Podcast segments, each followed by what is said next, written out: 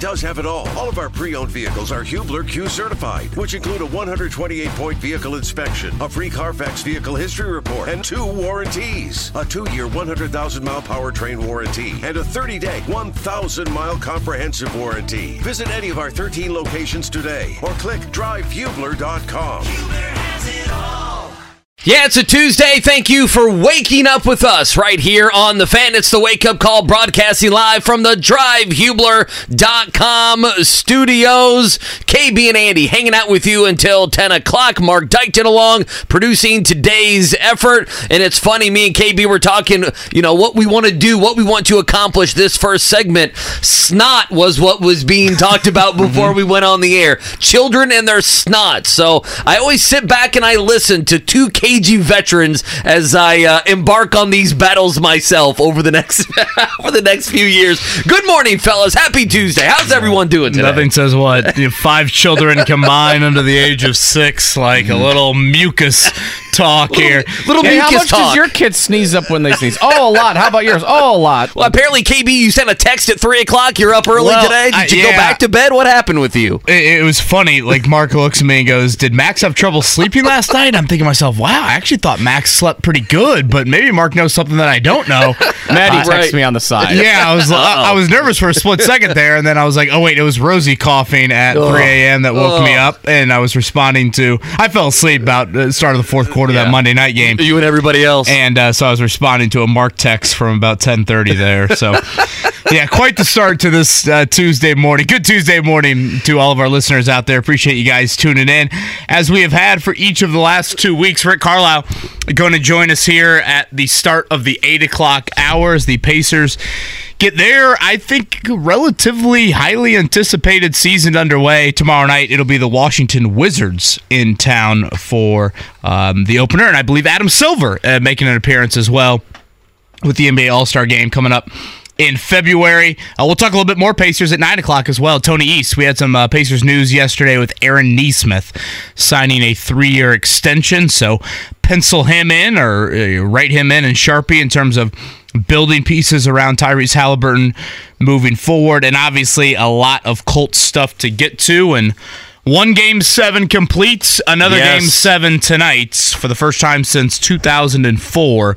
Both championship league series in Major League Baseball will have gone seven games. Isn't it a shame Houston wasn't able to win last night? Just Such a a, bummer. Just Yeah. a bummer. And my and I know it's like you know it, it- it's obviously they're it, it's an easy commute. Everything's in Texas and everything else, but the amount of Texas Ranger fans there last night, my goodness, it was like the Chargers were playing or something like that. it's like the Cowboys were in L.A. or something, or the Pittsburgh Chargers, Steelers. Steelers there. Yeah, maybe a Steelers game or something like that. And then Monday Night Football. I mean, last night. I mean, who didn't have the fighting Kirk Cousins taking care of the San Francisco 49ers? Two Primetime bad- Kirk, right? Yeah, two bad games in a row for the Niners. Yeah, Jordan Addison, uh, quite the night for him with Justin Jefferson on injured reserve. Uh, their high draft pick, Addison, just crazy game. Uh, he- gets a target early in the game and uh, gets the ball kind of stolen from him, and it's a pick. Uh, wasn't it? Was it a pick six to start the game? I don't know. My mind, this is now my 3 a.m. brain. Yeah, th- this is your problem. Well, Addison had here- the big play where he just took the ball away from Ward Right. and said, "Give that to me. Let's And- go." And he got payback a little bit later in the game and getting the ball back. Again, a huge night for him. Brock Purdy threw a couple of picks there in the fourth quarter as they were trying to come back. And the Vikings at three and four now after their very disappointing start to the season. Uh, 49ers' second loss of the year. the Vikings just want to draft 15th so bad. 14th so bad. We just want to be somewhere in the middle of the first. just screams 500. I I um they really do. I was getting God Manningcast last night. I, I was very happy. I wasn't sure if we were getting the Manningcast last night, and um, I was very thrilled to see it. And I know Aaron Rodgers is an extremely polarizing figure. I could listen to Aaron Rodgers talk football for a long, long time. Like him with Peyton and Eli, I thoroughly enjoyed that. And I again, I don't want this to come off of any sort of, you know, I support everything that whatever Aaron Rodgers says and does. And football wise, man, I, I I absolutely loved listening to that second quarter and just having those three guys uh, talk a lot of football, talk quarterback play, a variety of things. I thought the Nick Bosa stuff was really interesting. Basically, Andy, one of the big topics they were talking about was Rodgers said when they played the 49ers back in his Green Bay Green Bay days, they had plays specifically for when Nick Bosa was off the field.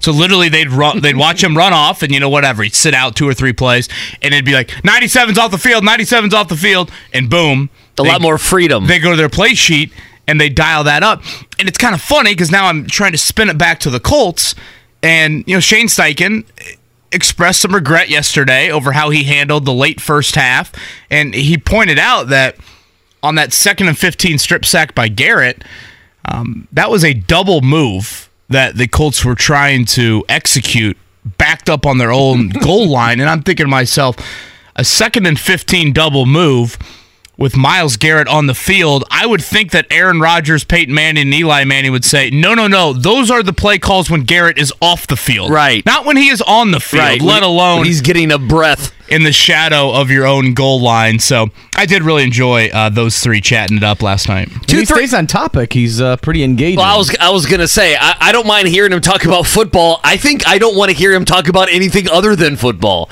Is that bad of me when I think of Aaron No. Rodgers? I yeah, I just think you know what? I'll just skip all the other commentary. Just give me football. It was funny last week how that story picked up uh, all sorts of heat. I guess didn't pick up a bunch of heat that that uh, that he was get- you know paid a lot of money to do his guest spots with Pat McAfee, which by the way isn't surprising whatsoever. You think Aaron Rodgers is doing a guest weekly spot without getting paid? Similar to us, right? And how much money we pay our guests. Yeah, I mean, the budgets are similar. The budgets are absolutely similar. Um, well, you know, there's a couple things for me today. I want to get back into as we go the the Michael Pittman quote that we hit on kind of at the end of the show later in the nine o'clock hour yesterday.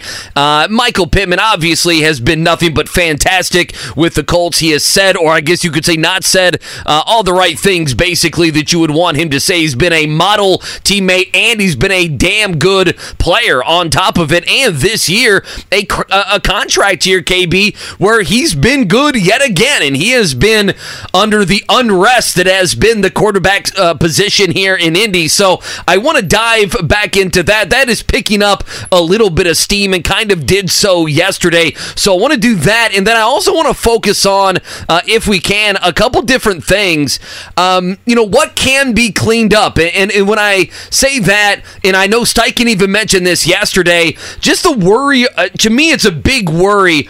Gardner Minshew turning the football over. I mean, this is a big, big worry because I believe Steichen is showing, is he not, that he's going to rely on his quarterback. I mean, he's going to rely on Minshew. When you talk about you're backed up on a second and 15, and, you know, Minshew's uh, buttocks, if you will, is, is back up right on the end zone. Uh, I mean, he's calling plays where. Didn't have that on the bingo card early in Minshew is morning. have snot, buttocks. That's where we are at 708. But Snots and butts. That should be the headline of the show. it really should. That's the that's the title for hour one. But you know what can be cleaned up with this team now going forward, and then this is kind of a piggyback, and, and I don't know the answer to this. You know, yesterday it's a reaction Monday, whether it's a win, whether it's a loss. Uh, you know, we've had wins around here where people have called in and hey, this team could win the AFC South, and they're a playoff team, and everything else, and praising Chris Ballard, and then we've had uh, a couple different shows where, and yesterday probably was one of them, KB, where there's just frustration uh, with the loss, and then it becomes you blame the refs, and we had a lot of that yesterday, and some Steichen stuff. No doubt, you know, the 10 points at the end of the first half was completely unacceptable. But like, I'm trying to get, and maybe you guys can help me, I'm just trying to get what like the temperament of the fan base is today. Uh, and, you know, now you're under 500, now you're looking up uh, if you will, at you've lost the Jacksonville game where you've lost twice to them, uh, and you lost the Cleveland game on Sunday. And both of those games are just so damaging to your kind of your playoff rise. It's good to be Baltimore, but Baltimore is going to be a much higher seed, you would imagine, in the playoffs. Kind of where everybody is. The moral victory card. Uh, what do we think can be cleaned up? Uh, is this a team that's going to win enough games to draft in the middle? I, I, you know, I laugh at Minnesota. Are the Colts that as well? Um, I'm trying to figure exactly, you know, after back to back losses and after that heartbreaker, a couple plays changes everything within a season. And we see that with the Colts. So I wouldn't mind diving into that. And then Rick Carlisle at 8 o'clock. I mean, what can we ask him that we haven't asked him already? I mean, people are jacked up for this season and he's ready to go. I, I mean, I, like, they're ready to go. Like, I'm ready to go. Jordan Poole should be in town here within hours. I'm ready to go, baby. Yeah, Jordan I Poole. love Jordan Poole. Chuck it about 45 times Oh, tomorrow at night. Least for the 45 Wizards. times. I'll I take believe the over. lowest over under of win totals in the NBA would be the Washington Wizards, the opponent for the Pacers tomorrow night. Um, and, again, I think Pacers fans should be highly encouraged by this season. The amount of depth pieces that are on this roster. Um, you know, if Tyrese Halliburton can stay healthy, Andy, there's no doubt in my mind this is a team that shouldn't be a you know a top five or top six team in the Eastern Conference. And I know it's a, it's a little bit lofty when you compare that to again their kind of win loss totals. Uh, Around the Eastern Conference, but I think that should be a realistic goal and, and a necessary goal. You know, we, we've talked about it a lot with the Pacers here, and I was all aboard the rebuild. The rebuild needed to happen that era was stuck in mud. You were not getting anywhere. You had to break up the Turner Sabonis duo. Um, and so finally, you know, you've gotten to the eve of the regular season. The question is, I wonder if the two bigs can work this year. Like, thankfully, that is no longer a question. But now it's time to win. You know, you haven't won a playoff game in six years. You haven't won a playoff series in 10 years. That is an eternity in professional sports, let alone in the NBA, Andy, where over half the league makes the playoffs. Right. Yeah, that's the problem. And, and we're not used to that in this market. And so now I think um, it's not all chips into the middle of the table, but it's time for a core. Tyrese Halliburton has not won a whole lot in his NBA, or honestly, if you go back to college, I think he was talking about it the other day. He hasn't had a winning season since his freshman year at Iowa State. So you, you you've got to get this core accustomed to winning. I don't think Aaron Nesmith did a lot of winning at Vanderbilt. You know, like these guys have got to get used to that aspect and playing meaningful games in April and May. So again, looking forward to Rick Carlisle coming up um, at eight o'clock. I, I'd add one more thing on the Colts front, and you know certainly the Michael Pittman audio. Um, I think some interesting comments because again, we aren't used to diva wide receivers in this town. Um, someone tweeted at me yesterday, aren't wide receivers inherently divas? I'm like, yeah, that's probably a true statement. Um, so I, and I, do- don't view him that way, by the way, at all. I do want to make sure that we get to that. Um, and I just posted something to the website, Andy. Uh, one week from today is the NFL trade deadline. We saw the Titans get things started yesterday. For those maybe not as plugged into what Kevin Byard, their safety, uh, has meant to the Titans organization, they pretty much just traded away one of their best defenders in franchise history. And it was a clear new GM in a new place in Tennessee saying, yeah, about that. Um, what's going to happen for the next week? Is Derrick Henry on the trade block? Wh- What else happens with Tennessee? And obviously, then where do the Colts fall into this picture? How should they handle the next seven days trade deadline wise? Um, we saw last year the Colts did a little bit of selling, but then in a way they also did a little bit of buying. I mean, Zach Moss and a fifth round pick turned out to be a decent haul for Nyheim Hines. Um, so I, I think it'll be very interesting to see how Chris Ballard operates here over the next week. The trade deadline has become a little bit more active in the NFL. They pushed it back a few weeks. Again, they added a playoff team, so I think more teams kind of view themselves as, hey, if we just add a guy or two, you know, maybe we can push forward. Um, how do you view the Colts in that limelight as uh, Halloween will be the trade deadline here in the NFL for 2023? Yeah, for people that don't know, the Eagles land, of course, a two-time All-Pro safety. Yes, that's me being upset. Kevin Byard. Uh, they trade away Terrell what Terrell uh, Edmunds in a fifth and a sixth-round pick. Now Byard is 30. He'll be 31 next year. Uh, his cap hit is nothing this year, so next year's base salary does go up quite a bit, 9.6 mil. His cap hit is a little bit over 14 mil. But this is an Eagles team that makes moves all the time. They bring in guys all the time, and they're not afraid to do so. And the Tennessee Titans love helping them out wherever they can. Yeah, A.J. Brown worked out they- pretty well wherever for they him. can. Uh, DeAndre Sure. Swift was obviously a trade that they made in the offseason. Uh, Darius Slay. I- I- and I do think this is an avenue to where it's not as big as the draft. It's not as big as maybe March free agency. But this next week can't be ignored. I think if you're Chris Ballard, and, and, for me, Andy, it really boils down to a rather kind of simple point of view.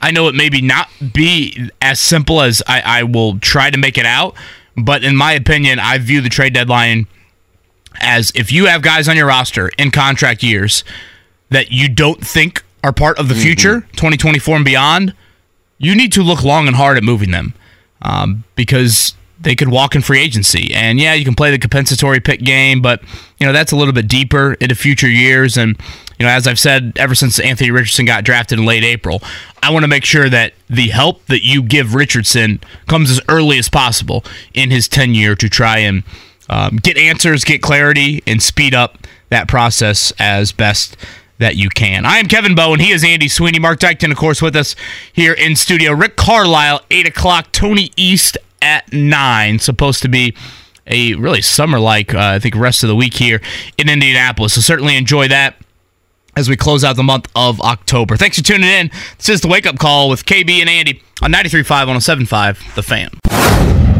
You guys want to know what hell I'm in right now? Look up at the TV right above KB. Should the Giants start QB Tyrod Taylor in Week Eight versus the Jets? All right, let's move on to the, to the morning check down. Ugh, not the conversation you want with your team. Only if it's injury. That's why the Colts are okay. Uh, Vikings end Week Seven with a win in the NFL, 22-17 over the Niners. Christian McCaffrey did get into the end zone. Brock Purdy pretty average threw a pick at the end of the game. Kirk Cousins was actually pretty damn good, 35 of 45, 300. 178 yards, couple touchdowns in the win there. Jordan Addison, the the rookie from Pitt slash USC, was fantastic for seven for 123. Now back to back losses by the Niners. We talked about seven being a lot of points yesterday, didn't we? Didn't we both think that Minnesota plus seven? Yeah, I just wanted to stay a, away. Was a that. lot. Uh, yeah, well, I ended up staying away, and I should not have. I should have played this one. So the Vikings now three and four on the season. The Niners drop to five and two. The fireworks continue in Major League Baseball for how uh, lack of entertainment filled the wild card round was, divisional series round was. Uh, the Championship League series has li- lived up to it. Game sevens in both, and last night the Rangers punched their ticket to the World Series, eleven to four over the Astros. Uh, you had all seven games won by the road team Ridiculous. in that series. Bruce Bochy becomes the first manager take three different teams to the World Series Padres, Giants, and Rangers. So America's favorite team, the Astros, um, kidding with that comment. Uh, they bow out, and for the first time in seven years, we will not have Dodgers or Astros in the World Series. Uh, and then the NLCS tonight, it's going to be a game seven. The Diamondbacks did what they had to do in Philadelphia. Who do you got tonight? Who do we have? 5 1. That is Arizona over Philly. Correct me if I'm wrong, but this is kind of going to be a bit of a bullpen game, it sounds like, or at least not the marquee, which I don't know how marquee it was last night. Max Scherzer did his his job. Cristian Javier didn't even get through the first inning. Uh, but it's going to be a lot of hands on deck, arms on deck. No, I should say. It's all hands on. It's not a lot. It's all hands on deck. KB, that's what it is. I mean, Jordan Montgomery was pitching in what the third or fourth inning last night. Yeah, he was. Uh, Javier got pulled early. Yeah, Scherzer did, I guess, better than Javier if you want to look at it from that standpoint. Um, boy, I, would like to think a little bit of a Cinderella for Arizona could continue, but I, I'm going to go with Philly in Game Seven. Philly right now is minus 178 on the money line. wow, that's a heavy favorite for baseball. I mean, that's how I feel as well. The over under uh, right now is eight and a half eight and a half. Uh, regardless, game one will be uh, this Friday of the World Series. I feel like I should have made that bet with Jake to be the longest, you know, surviving baseball. How about that? I know your Diamondbacks. Yeah, his Orioles got the best record, but they've got bounced early, and my Diamondbacks still still breathing life right now. My A's not playing anymore. Uh, no, I don't think so. Uh, NBA season gets started tonight. You will have nothing like the Lakers being the other team in the ring ceremony game. Uh, it'll be the Lakers at the Nuggets Nuggets tonight. Uh, that is a 7:30 tip for the defending champs in Denver. Uh, Jalen Hood Schifino out. Uh, sounds like it's going to be at least a week here to start the season with a knee contusion. But IU faithful, you'll see Trayce Jackson oh, Davis yeah. tonight. It'll be the Suns and Warriors. Don't think Draymond Green is Dra- available for Draymond, Golden Gr- State. yeah, Draymond's out, so you're going to see TJD, don't Yes, you if think? Trey Maybe a Jackson little bit. Davis should get some Yeah. quality minutes tonight. Again, it'll be the Suns and Warriors at 10 o'clock, Lakers and Nuggets at 7.30. Uh, and then tomorrow will be the Pacers as Rick Carlisle joins us at 8 o'clock to talk about opening night for the Pacers. Adam Silver will be in the building. They're going to have an all-star event over at the Bicentennial Plaza uh, tomorrow afternoon. Should be a gorgeous afternoon uh, for people to uh, experience that and then obviously head inside of Gainbridge Fieldhouse for the season opener. Yeah, quickly, Pacers again. Rick Carlisle going to join us in about a half an hour. Aaron Nesmith, he gets uh, a three-year contract extension worth about 33 mil. He averaged about 10 points a game last year. I want your opinion on that, but quickly, uh, yesterday after it all happened, here's what Nesmith had to say. Uh, it's a great feeling. You know, I'm happy to be here. I've, I wanted to be here, and so it's it's. Uh, I'm very happy for the opportunity to be here for the next four years. It's, been, it's awesome. I'm excited. Yeah, I, I'm a fan of this. Um, you know, Nesmith is a guy that I thought last year, Andy, he proved that he could be a versatile piece. He could help you out on both ends of the floor. Um, I, I kind of look at him and I think glue guy, when you say that phrase, it creates kind of a low ceiling. I think he's a glue guy with a little bit of potential still in there. I mean, you look at the preseason, he actually had a couple nice scoring uh, outbursts for you. And if you're talking about bench pieces right now, I would look at him and Buddy Hield as probably the first two guys coming off the bench for this team. And again, he is an important, versatile guy. So, you know, in the NBA, when you go a little bit smaller, could Aaron Nesmith log some minutes at the four?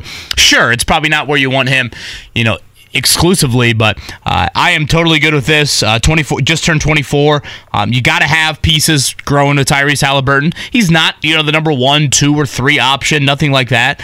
Uh, but these are important guys that you want to keep around. And in Finan- finances, three years for 33 million. That's nothing. with no options in there. Yeah. Totally fine with that. And then on top of it, Obi Toppin, he does not get his rookie extension, which means he'll not be a, a restricted free agent next summer. I don't think that's a surprise. Immanuel, now in that draft class, right around these same guys, Immanuel Quickley didn't. Saddiq Bey did not. Patrick Williams with the with the Bulls did not. And Precious Achiuwa, if you remember him coming out of Memphis, all those guys uh, did not get that rookie Obviously, extension. Tyrese got his back in the summer. Right. In that same draft class, the Pacers have a lot of guys in that 2020 draft class. Um, yeah, for me with Toppin, I, I think both parties look at it as just just prove it. No, you this know, is you know, absolute prove it. and, and he gets a great opportunity being in the starting lineup. I do want to ask, you know, Rick Carlisle coming up at eight, and you know Tony East. We asked Rick a little bit last week about Jarace Walker. It does sound like right now. Um, and it's early. Andrew Nembhard didn't play in the opening night last year due to coach's decision. I don't think Jarace Walker will be in the rotation. I don't think Jordan Nwora will be in the rotation. I mean, when you look at this team, you're going to have questions like that night in night out when everyone's healthy of you're going to have a notable player or two not find their way into a 9 10 man rotation and we'll uh, we'll see how that all plays out tomorrow night. How about Giannis's extension with the Bucks too? That'll be a headache for the Pacers for years. Three Yeah, I- years, a buck eighty six. I kind of look at it as you know good for the small markets, smallish markets. Obviously, the Damian Lillard deal certainly you know got Giannis to say, okay, this makes a lot of sense for me, and I'm going to continue to be here. But yes, uh, that was the big NBA news item yesterday as we get things underway for the regular season starting later tonight. All right, on the other side, Michael Pittman Jr. unhappy with his lack of targets from Sunday. What did Shane Steichen have to say about that? Does Michael Pittman have a gripe on that? Uh, we'll explain more coming up on the other side. It's a wake up call with KB and Andy on 93.5, 107.5, The Fan. You know, KB, I was laughing at something. I was going to bring this up during the check down, but we needed to move on to other things just quickly. And again, Rick Carlisle going to join us coming up here at the top of the hour. Uh, did you see that the Knicks want Joel Embiid? Have you seen this? I have not, no. Okay, so the Knicks, it's coming out now. The Philadelphia Inquirer, their beat reporter there, uh, is the first one I saw this morning that put this out there that the Knicks would be basically be willing to offer R.J. Barrett, uh, Julius Randle, Mitchell Robinson, I think Evan Fournier. You know, I don't know if there's anything else there with contracts lining everything up. If there would be a pick or two involved, and I just smiled at that because that would be such a great just a beautiful disaster of a trade for everybody. I mean, there's no way with the sensitivity that Julius Randle has that he's going to be able to go play in Philadelphia. He's already got the Knicks fans that hate him, so he'd have to go to Philly, and you know how that goes if you don't play Knicks well. fans hate Randle. And- I, I thought he was an All Star. Oh no, they don't. They they. Oh no, he's got into him. Uh, he's got into back and forth with fans the last couple years. It's very much a love hate relationship with there being a little bit more of a hate. And listen, I like Joel Embiid a lot, I, and you know there's always a yeah but here, but he just misses. I mean, you know he's going to miss what 25 games a season if you're lucky. I mean, you go back uh, 2019, 51 games played, 2020, 51, 2021, 68, last year, 66. Uh, to, to, to just take away your entire team to go get Joel Embiid, uh, who, by the way, turns 30 next year, who you know is going to miss 25 games in a year. To me, I saw that this morning, just looking at stuff, and I smiled because it's such a. It reminds me of the Carmelo Anthony trade a number of years ago. It's exactly what it does. We uh we mentioned this yesterday in the nine o'clock hour. Shout out to Nate Atkins from the Star who had this. Uh, Michael Pittman's comments after the game on Sunday. Um, it was frustrating. I was frustrated. Pittman said, "Just trying to keep my composure to myself and not to project that onto anybody else. They just didn't target me today for whatever reason. Maybe I'm not a big." Part of the offense. Pittman added this When I do get the ball, I feel like I always do something with it. Just know that I'm viable to break off a big one in any situation versus any team. I'm just trying to show the coaches that I'm out there too. Um, certainly some eyebrow raising comments from Michael Pittman after uh, Sunday's loss. Five targets for him, two catches in the game. Obviously, those are pretty small numbers. Uh, to be fair, um, I, I I heard those comments, and after thinking about it for a few minutes, Andy, I've kind of just chalked them up to that is a highly, highly competitive individual, extremely frustrated about a loss. And if he really probably looked at the big picture of it, I don't know if he'd say those comments again. And and we'll find out. He'll have a chance, you know, Wednesday or Thursday, whenever he meets the media, to you know ro- reframe his comments if he would like. Um, but the Colts scored 38 points. The Colts threw for 450 yards. I- To me, you don't make those comments after a game in which your offense puts up that amount of production against that Browns defense. Again, I'll give Pittman the benefit of the doubt because I don't think he's really ever gone down this path before. But I do think it's worth pointing out in a contract year, Andy, is this more of the Pittman tone? Are we going to see more of this from him? Because we had Nate on, uh, I guess it would have been a week ago Tuesday, right? Uh, because Pittman was outspoken about Jonathan Taylor's contract situation. And, you know, that's how players should handle things. And again, I wanted to say to Pittman, you don't have the resume that Jonathan Taylor had after three Yeah, but he's years. not being told that. You're right, but he's not being told that by, Right. by his agent. And he obviously plays a position where the market is going to look very fruitful uh, if and when he does hit free agency coming up in March. So, well, I guess what did you make? I, I do want to play the Shane Steichen audio here in just a second, but what did you make of Pittman's comments uh, following the loss to Man, the Browns? I, I- I'm I'm very conflicted because yesterday I was pretty strong with I don't like it. I, I, I was you know besides the loss on Sunday, I kind of came away from it thinking, okay, I mean Michael Pittman is one of the more solid players. Like that's a way to to describe him, right? Is this a solid as hell football player? I mean, you always say there's not a lot of diva in that USC wide receiver, and I think that's the way to say it because he has been a tough player here. I, I am going to, I'm a little bit with you. I'm chalking this up to he was frustrated after the loss on Sunday, but it's fair, given that his recent comments and given that he just saw Jonathan Taylor throw a very public fit, that there has to be a part of Michael Pittman that says, in the day and age of, plower, uh, of player empowerment, KB, this is the way you gotta play things. You gotta be an AH. Now, do you have to go full JT? Do you have to go full player empowerment that we have seen with a guy like James Harden? Oh, I don't think that's the case. But the thought process of we got to play things nice. I, I mean, it's it's clear that players and agents understand that that's not going to be the way this goes. To me, it sets up an interesting offseason if they immediately can't agree on a contract or if the uh, if the franchise tag becomes something. The last thing I would say on this to back Pittman and listen, I think that Pittman was simply frustrated because none of the data supports anything that he said on Sunday. And I see him as a as a pretty smart dude and a pretty good teammate. And so I don't see him as a guy that would cause a stink because and KB we talked about this last week. I mean just last week, he is in a contract year where there's a great chance he's putting up absolutely career numbers. I mean, when you go to targets and receptions and touchdowns and yards, it may not happen, okay? But this is also the first game. This and the Rams game. The Rams game was obviously, to me, an outlier uh, that he hasn't got a ton of targets, but the two games before this one, Jacksonville and Tennessee, 21 targets each. And I guess the only other thing I would say, and this is a this is a small part of me because he was being selfish after the game. I'm fine with someone being pissed off that they lost. Yeah. And, and, like I'm fine with it because that's what I'm searching for with this team. And, that's what the players and fans and everything else like like that was a game that you very well should have won.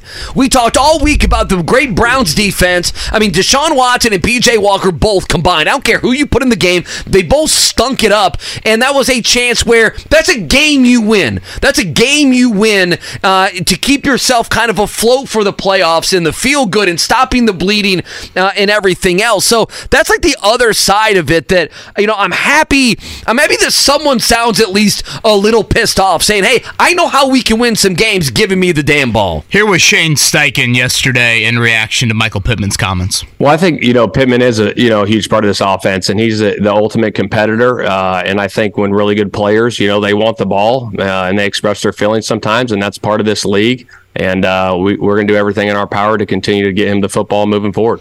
I thought Shane handled that well. Um, I, I will chalk this up to Michael Pittman's highly, highly competitive nature, and, and I and I don't think this is going to be the norm, but I do think. Andy, I would be naive just to say, based off his comments about Jonathan Taylor a few weeks ago and these comments, I do think it's something worth mo- monitoring moving forward. It's 100 percent worth guys monitoring. in contract years 100%. act differently. Yep. Do we need to remind anybody of how Jonathan Taylor just acted over the last you know handful of months? So I do think it's worth monitoring, but. I, I, I go back to when T.Y. Hilton, I thought, had his one real diva moment in his career. And that was after the Colts got shut out by the Jacksonville Jaguars in 2017. Jacoby Brissett was sacked 10 times in the game, 27 to nothing. And that was T.Y you know, saying, uh, and I'm paraphrasing here, of it's hard to get the ball when we don't protect. And, and that was a shot, obviously, the offensive line and the 10 sacks. And you know what? That was a pissed off player after his team got shut out.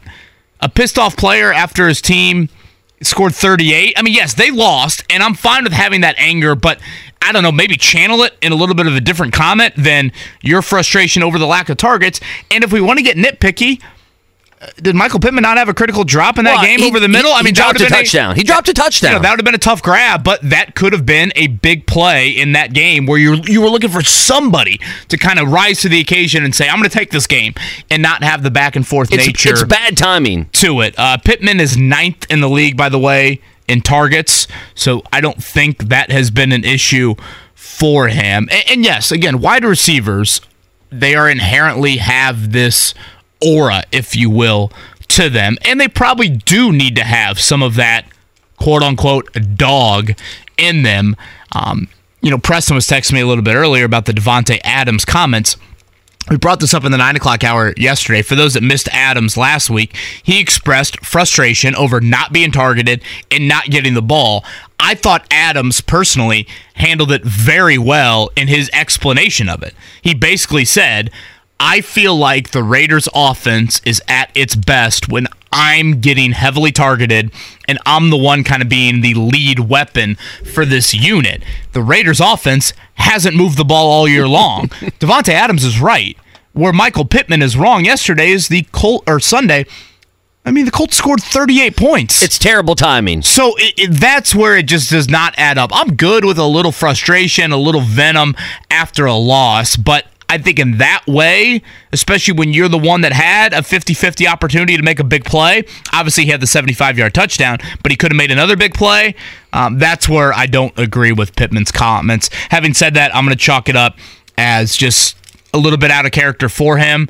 And, you know, I guess hopefully for the Colts' sake, it won't be the norm. Yeah, when he speaks uh, later this week, I'm interested if he walks back any of that, says basically it's frustration. Let me ask you, what do you think they do?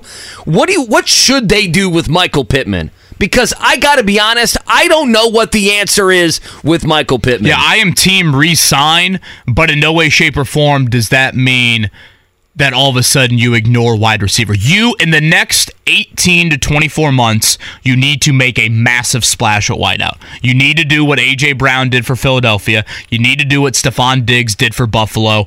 And, and that's why I look at the trade deadline in a week and I almost view it in a little bit more of can you accumulate something that all of a sudden that piece – is involved in the trade package that goes and gets that wideout because I think you're gonna have to trade for it. I, I don't think so you're, you're, not a able- draft guy. That's what Well, that was I going to be just- my follow up then. To me, it is a big hope in the Well, draft. sure I mean, is. sure, Sure. uh, you know that And it takes time. it takes time. Wideouts, obviously, these future drafts will continue to, to, you know, you would think be deep at wideout, considering how pass happy college football is. But I just look at what Diggs did for Allen, what Brown did for Hurts. I mean, hell, what Tyreek Hill is doing for Tua. I mean, those are the types of trades that you have to try and do. It's going to cost a whole lot and it's going to have probably a lot of scrutiny behind it. And even the Pittman contract will have scrutiny behind it. But I want to make sure I don't take shortcuts with Anthony Richardson. I don't skimp on receiver. And Andy, right now, I don't look at this tight end group and think that that's making me sleep very well at I, night. I mean, it's it's not a. It, listen, it is what it is. It would They- be they- one thing if it- you they're had not part a, of the offense. If you had a Kittle or you had Sure. a Kelsey in that tight end room, that all of a sudden you could say, well, you know, uh, we can let Tyreek go, or you know, Debo and Kittle, that works. The Colts don't have that, so uh, in my opinion, in the next again 18 to 24 months. You need to make a blockbuster trade for a wideout to help Anthony Richardson. These guys don't show up in free agency, and I think the draft, it's just too. I mean, I, I wouldn't, you know, hate it. Obviously, a drafting of a wideout by any means, but there's just some risk involved. Uh, an established wideout in this league, it'll be expensive, it'll be costly. But to me, that's the risk that you need to take in order to support your young QB. Here's what worries me about the entire Michael Pittman just situation. I, with Jonathan Taylor, there were two knowns with this entire conversation, KB.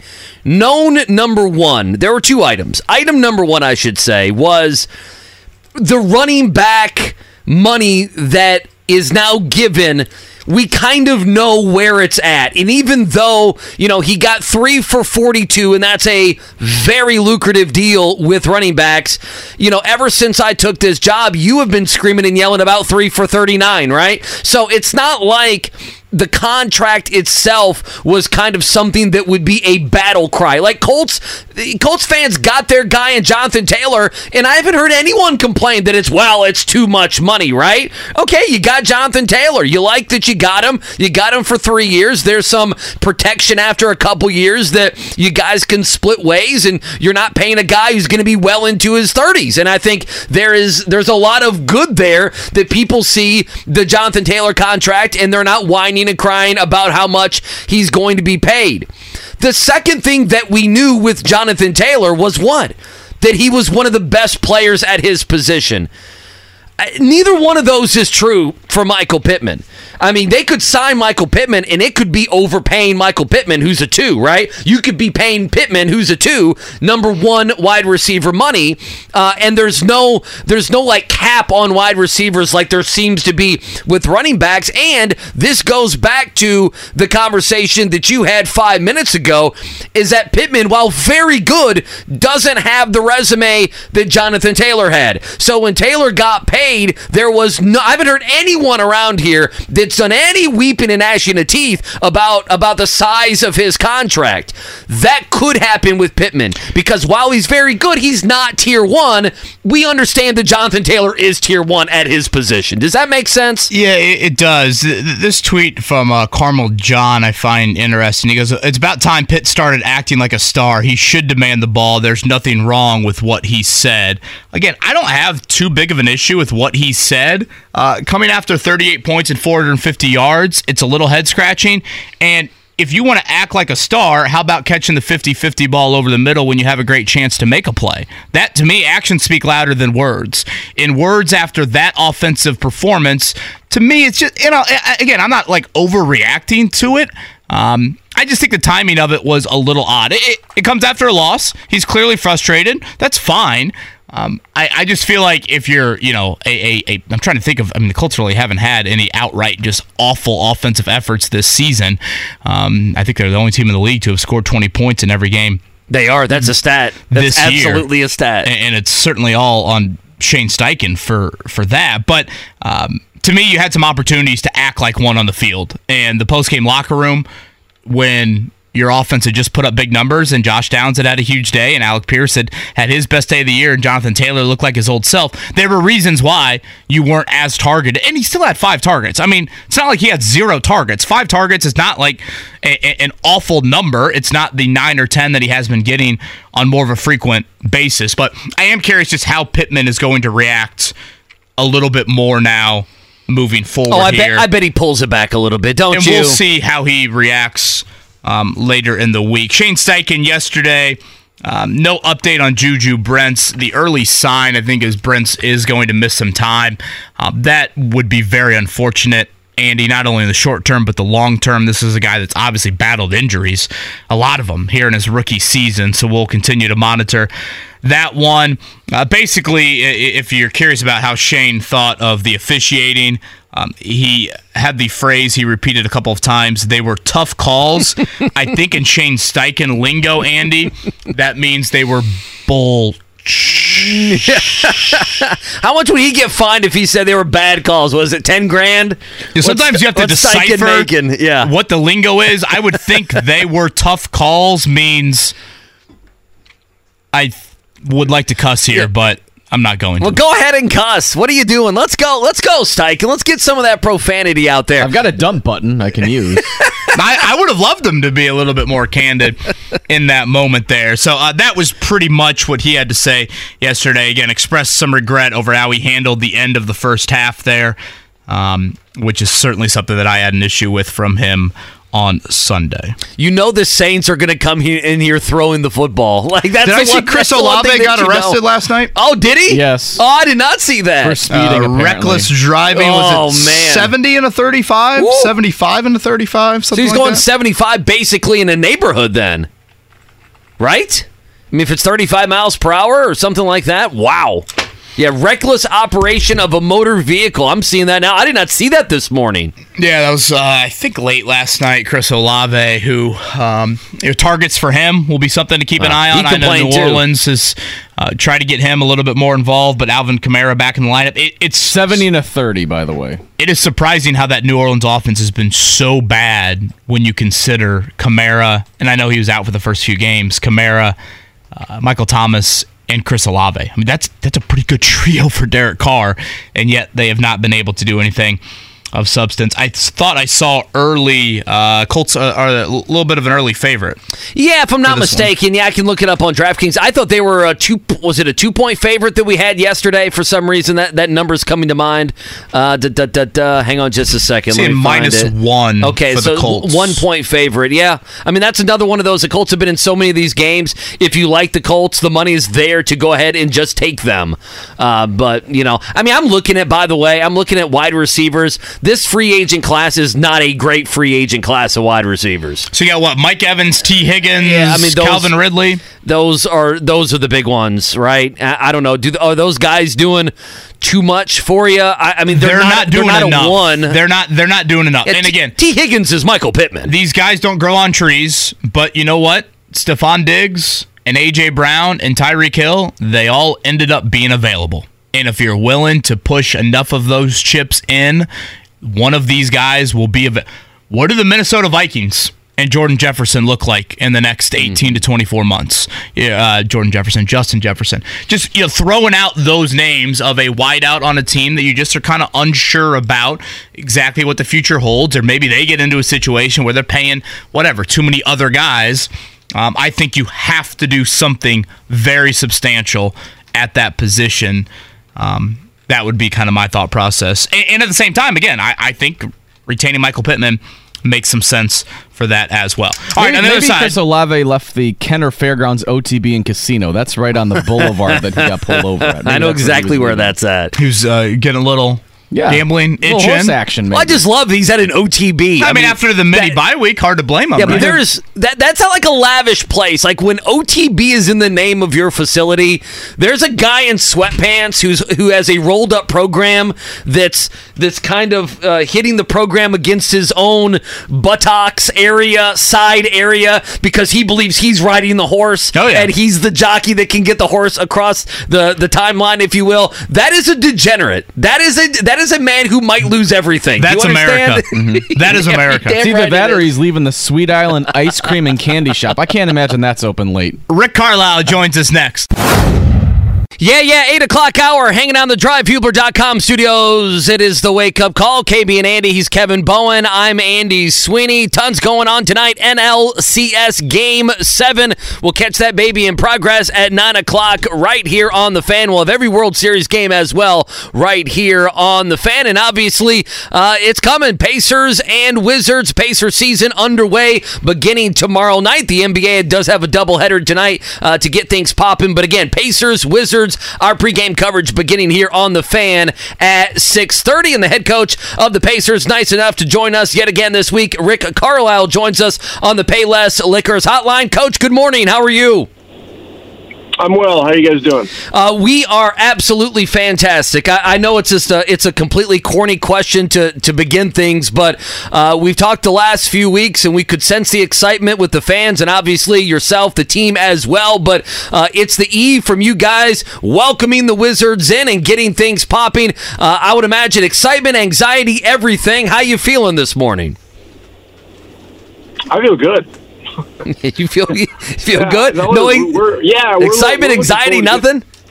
We're nah. We're yeah. We're look this time of year. If if you don't have uh, if you don't have a little nerves or whatever, um, you know, you're just you're not ready. And so uh, yeah, there's a lot going on, and um, with the season starting tonight, with a couple of games tonight, and then you know really a full slate tomorrow night. I'm assuming. Um, you know, NBA basketball is uh, is here, and uh, you know we have a we have a we have a really challenging game tomorrow night with Washington coming in because there's a lot of unknowns um, with the the team that they've kind of reconstructed. But the one thing we do know is that they can really score and they can really shoot threes, and so this will be a great defensive test for us. Um, right off the bat, you know, Poole had uh, Jordan Poole had forty some points in twenty some minutes a few nights ago against New York, and um, and and Kuzma has, has always played well and shot it well in our building, and uh, you know they got a lot of other guys that can put the ball in the basket. So uh, so we'll have our hands full. Coach, I want to go back to yesterday's uh, news item, if you don't mind. That'd be Aaron Nesmith signing an extension with you guys. What did you know about Aaron Nesmith before the trade, and what have you learned about him since coaching him? Well, I forget, exactly which year it was that he came out, but we we looked at him very closely in the draft in Dallas, and you know the irony about it was that um, in the draft he was he was kind of slated as a player that was a shooter, um, but supposedly his defensive metrics weren't very good, and so you know the way that the way our draft shake, shook out, we we didn't. Uh, he got taken ahead of us, I believe, and we just didn't have a chance to get him. And so, watched for a couple years. He didn't play much in Boston, and then we did the deal with Boston, you know, a year and a half ago or whatever it was. Uh, we we had seen glimpses of of Aaron, um, and you know, I, I'd studied him on college film some. Um, he had gotten a lot stronger since college, um, but he just wasn't getting much in the way of reps with uh, with how loaded their team was, and so so we ended up with him, and you know, for us, he was one of our most versatile players. He was one of our best defensive players, and um, you know, he was a shooter in college. Now, where he had to adjust his game when he came over to us was um, in college. He had been a featured guy, and Jerry Stackhouse was his coach at Vanderbilt, and they ran they they ran a lot of set offensive plays for him, and he was great at coming off actions that were set up for him to to knock in shots. Well, we play a much more fast paced, random style, so he had to adjust to the our random, uh, fast paced style of play, and that took a little bit. But once he adjusted, um, you know, he had a tremendous year for us last year. He ended up being our starter. Um, you know, I, I guess I would say most of the year, and so now we just feel feel like he's um, a real key part of the next four years, including this year, and uh, just thrilled to have him back in the fold because he's a he's an amazing kid too, and he's got a great family, and so uh, yesterday was a really happy day. I don't know if you guys saw it on social, but you know when he was signing his contract, um, Yeah, that was all cool video. ga- all the players gathered. You know, down below on the court, and you know, Lloyd Pierce started ringing the bell, and it was really a, a pretty joyous moment. So uh, it was really, it was really awesome. Yeah, I encourage people to check that out. Pacer Socials, uh, pretty cool video there, and seeing their reaction to Aaron Nesmith putting pen to paper on that three-year extension. Uh, Coach, on, on the eve of the season starting, uh, maybe what's your biggest unknown about this year's team, or maybe the thing you're most curious about? Well, there are a few unknowns. You know exactly how um, the rotation is going to shake out is is is not all there. You know, I certainly have some ideas about what what I believe could work well for us, but um, this is a very deep roster uh, with a lot of guys that um, are not only capable players, but are players that that you know within their within their own skill sets can do some pretty special things. So, um, you know, it's going to take some time to see exactly how this thing looks. Um, you know, if you follow the Colts season, you know that you know health is always going to be a decider. Mother Nature is always going to be a decider of, of things as you move forward. And you know, if you if you lose guys for a period of time for whatever reason, guys got to be ready. Um, from that standpoint, I, I feel like we're pretty well covered. Um, but we're going to need to have a high level of professionalism to, you know, absorb those challenges because, uh, you know, being out of the rotation or not playing a whole lot um, and just being ready when called upon is is uh, is a challenging task. Rick Carlisle with us here on the Payless Liquors Hotline. I mean, looking at the Wizards, you mentioned Jordan Poole, you mentioned Kuzma. Always seems to shoot well uh, here in Indianapolis. What kind of team do they have? And I and I guess kind of to add on to that, we'll be watching your defense. That's been such a preseason narrative.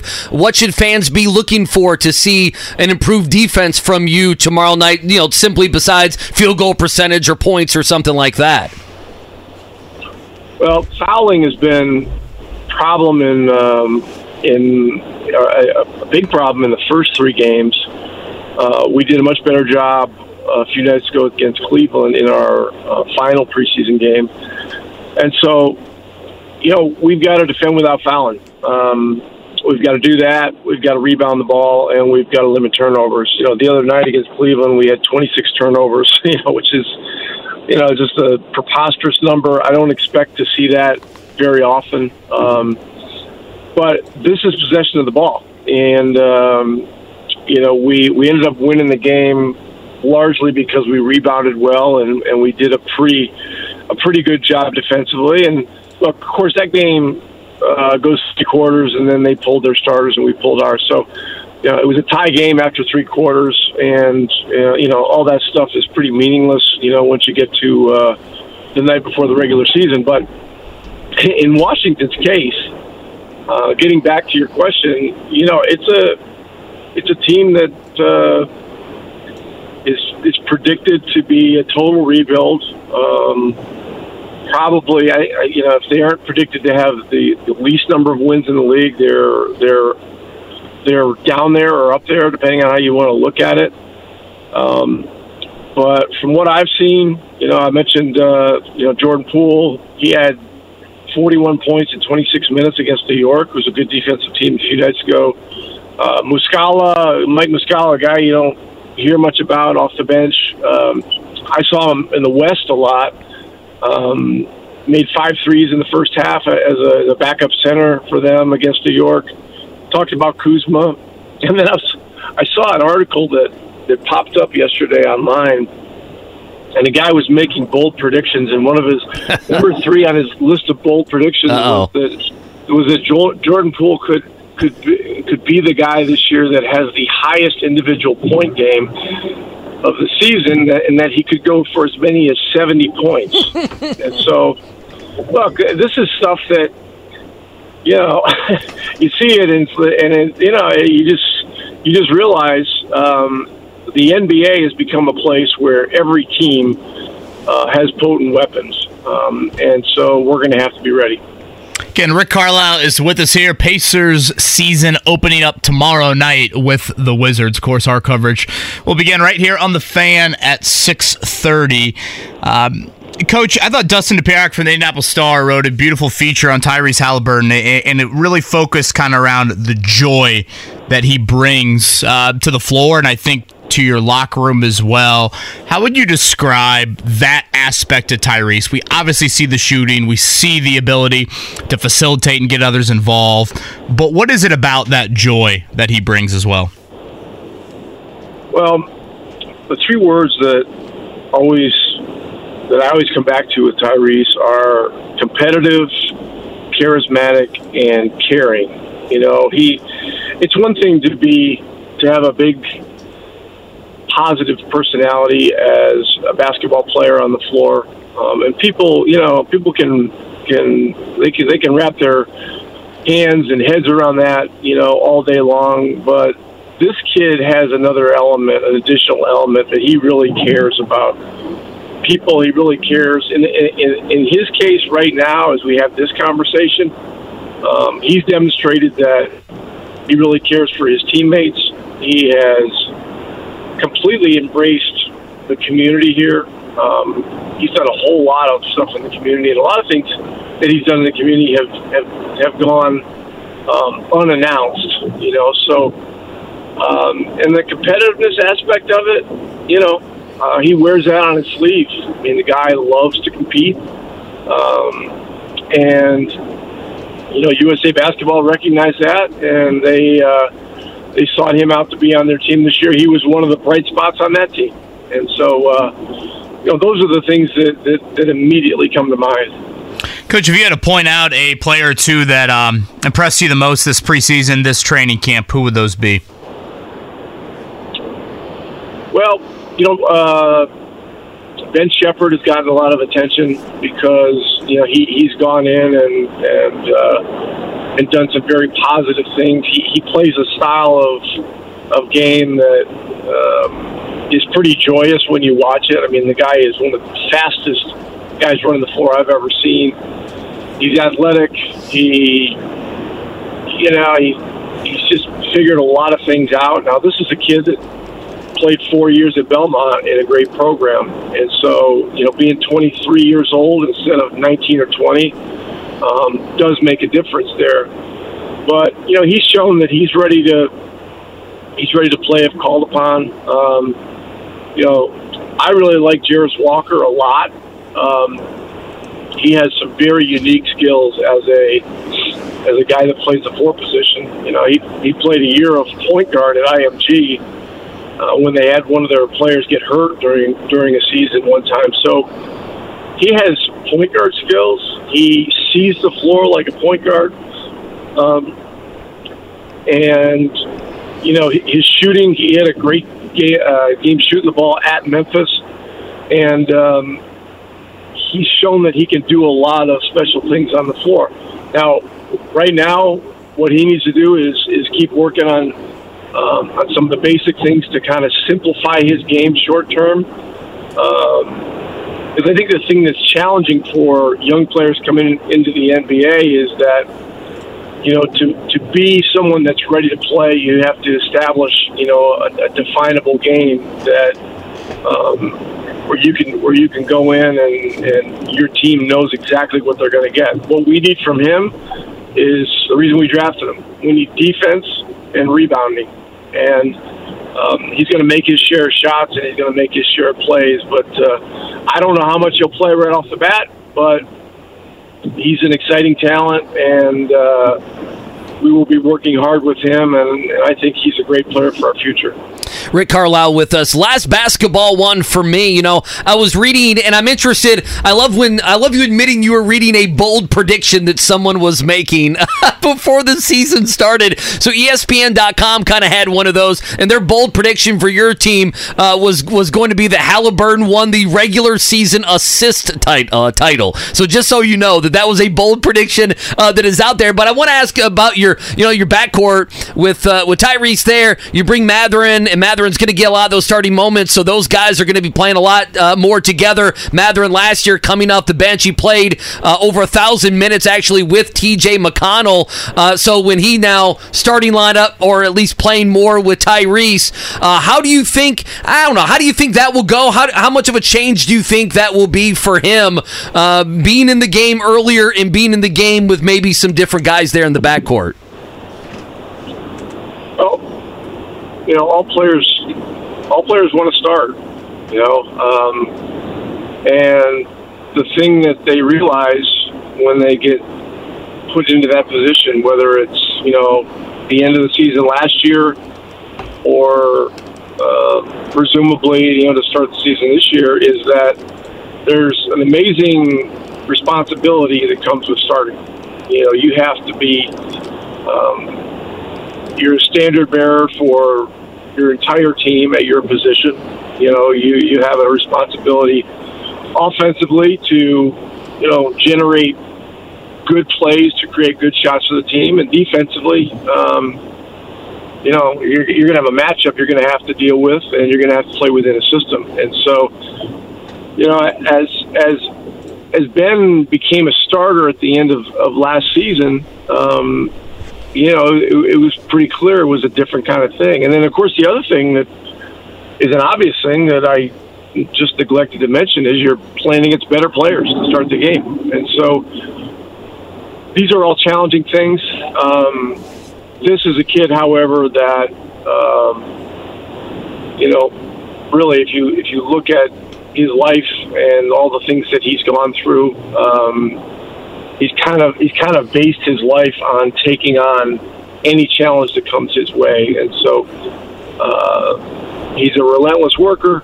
He loves the game. He continually pushes the coaches to push him, which is you know very rare in today's day and age with with with the generation that's coming into the um, league now. And he showed in the last game against Cleveland, uh, last game of preseason, that you know defensively he has taken some positive steps. Now he's going to have to sustain, you know. Um, to, to, to take on the responsibility of, of being uh, one of the starting players, but uh, you know, this is a moment that uh, that he's relished, and uh, and I think and I see good things. And, and when you with when, when you play with a guy like Tyrese Halliburton, um, you know your chances for success are greatly increased. And by the way, I don't I don't see the prediction of Tyrese being the number one assist guy. It's a very bold bold prediction. No, no, it's not. No, it's not at all. By the way, when does when does uh, when does Obi Toppin have the okay to go between his legs on a dunk during the regular season? Does he have it? Does he have the green light at any point? yeah, I, I, I, have given into all that stuff. I mean, that, that's just that's just the world we're living in, and uh, I don't know. You know, he, he's um, he's another guy that you know. You talk about uh, relishing an opportunity to play with Tyrese, man. I mean, uh, he, he he he's another guy that since coming here has just shown like tremendous just overall gratitude to the basketball gods. Um, you know, much the same way that Aaron Nesmith has too. So, I'm just I'm really excited about the environment that that we've put together here um, for young players to develop. And you know, we need to take this group from from here to you know higher levels of, of competitive responsibility. And you know, we need to win some more games. Coach, uh, I heard that you might have a birthday coming up later this week. Is that correct? I don't. I try to forget about the, those things. You know, these these years. Uh, but yeah, I suppose. Hey, did you get the picture I sent you? By the way, I, I, I did. Yeah, I did. Um, Coach Carlisle sent me a picture here of Jake in front of, and uh, feel free to fill in. That is obviously one of the iconic spots uh, on UVA's campus, I assume. Yeah. Well, he texted me the other night, and uh, I think it was I think it was Saturday. And he said, "Hey, uh, my buddy and I." Um, do this thing every year where we just get in the car and drive someplace.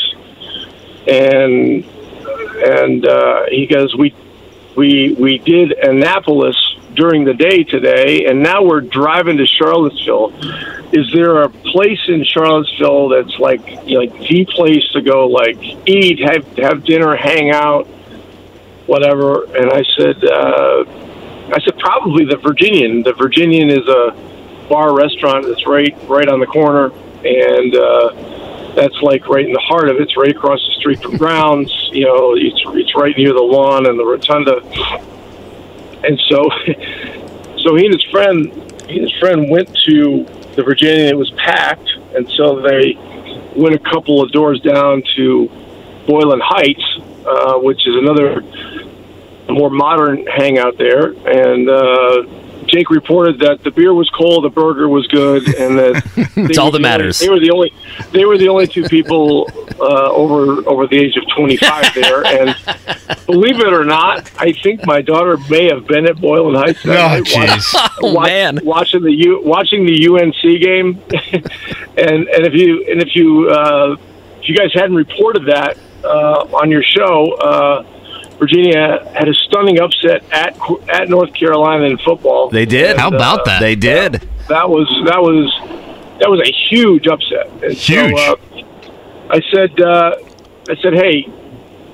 After the fact, I said, you know, where'd you guys end up going? Did you did you watch the the end of the the Virginia um, UNC football upset if you did that and sat in the Virginian. That's like you know you that's the best of Charlottesville. And then they explained they went down to Boylan Heights. But anyway, the the, the, the picture that he sent me is the one I sent you, and I don't know if you guys can post post that or not. But that's that's Jake and an unidentified friend um, standing next to the statue of Thomas Jefferson in front of the rotunda um, at the University of Virginia, and. Uh, so that's that. It, it's a great pick. Mike Byron is Jake's friend. He's rocking an IU jacket in this picture. of I'm course sure he is. Let me see the picture, KB. Rick Carlisle can bring up, Oh, you know, yeah. certain Elite Eight game maybe back in the day um, as the IU gear is being donned on UVA's campus. I, I we won't sing Happy Birthday to you, Coach, because I just feel a voice Ugh. crack coming, and I don't want to Yeah, embarrass no, you don't want to. You don't want to do that. myself or you. But I will ask this in closing: What was the greatest birthday present that Rick Carlisle has ever received? We could go back to childhood. We could go recent. What's the greatest birthday gift you ever got? Gosh, I don't. I don't know. I.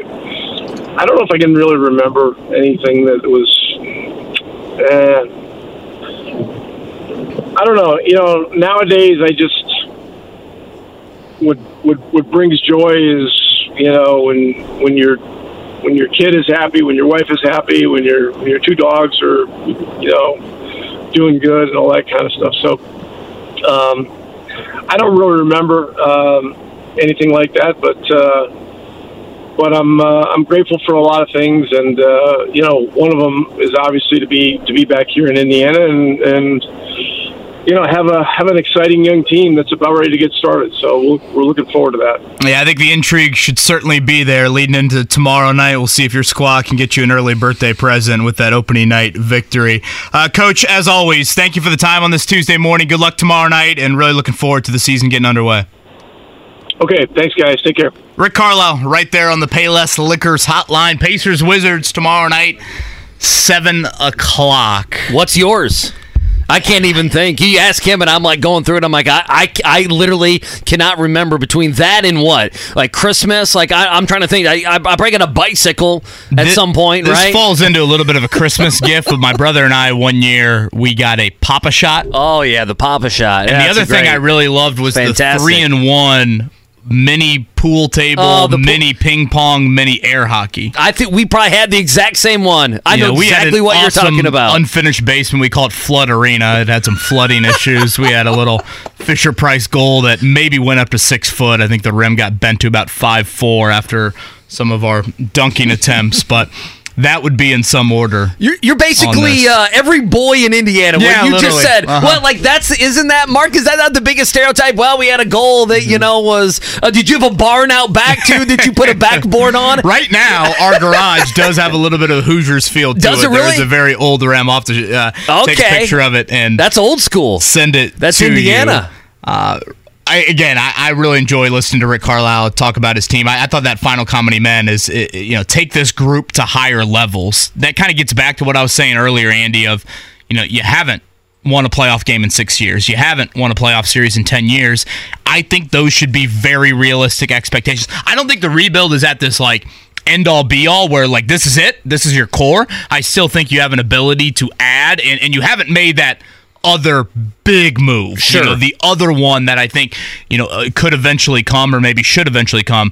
But I think right here, right now, I see no reason why a fifth or sixth seed in the Eastern Conference shouldn't be a re- realistic expectation. Yeah, I mean, when you're building, that doesn't mean you're just losing. That doesn't mean you're just getting first round picks until you're at, you know, until you're able to win, like the Baltimore Orioles or something like that, who just kept picking. In the Astros, you see how good they are. They just kept picking and picking. You know, I asked him that question because, you know, last year, uh, Mathurin played the majority of the time with TJ McConnell, well over like 1,100 minutes with him, and now he's going to be in that starting lineup, and now he's going to be playing against better players like Coach talked about, and he's going to, I would imagine, the game uh, gets a little bit faster, but it gets a little bit easier with Halliburton as well. Uh, He makes it easier for everybody. Yeah, yeah. Halliburton makes it easier for everybody. I'm excited. I- I'm excited. I'm excited also on Wednesday to bet every Jordan Poole over that I can find. I'm going to go look during the break. I'm betting every way, single one of them. That bold statement of Jordan Poole having the high in an NBA game this season, That's I think is a great bet. I mean, 100%.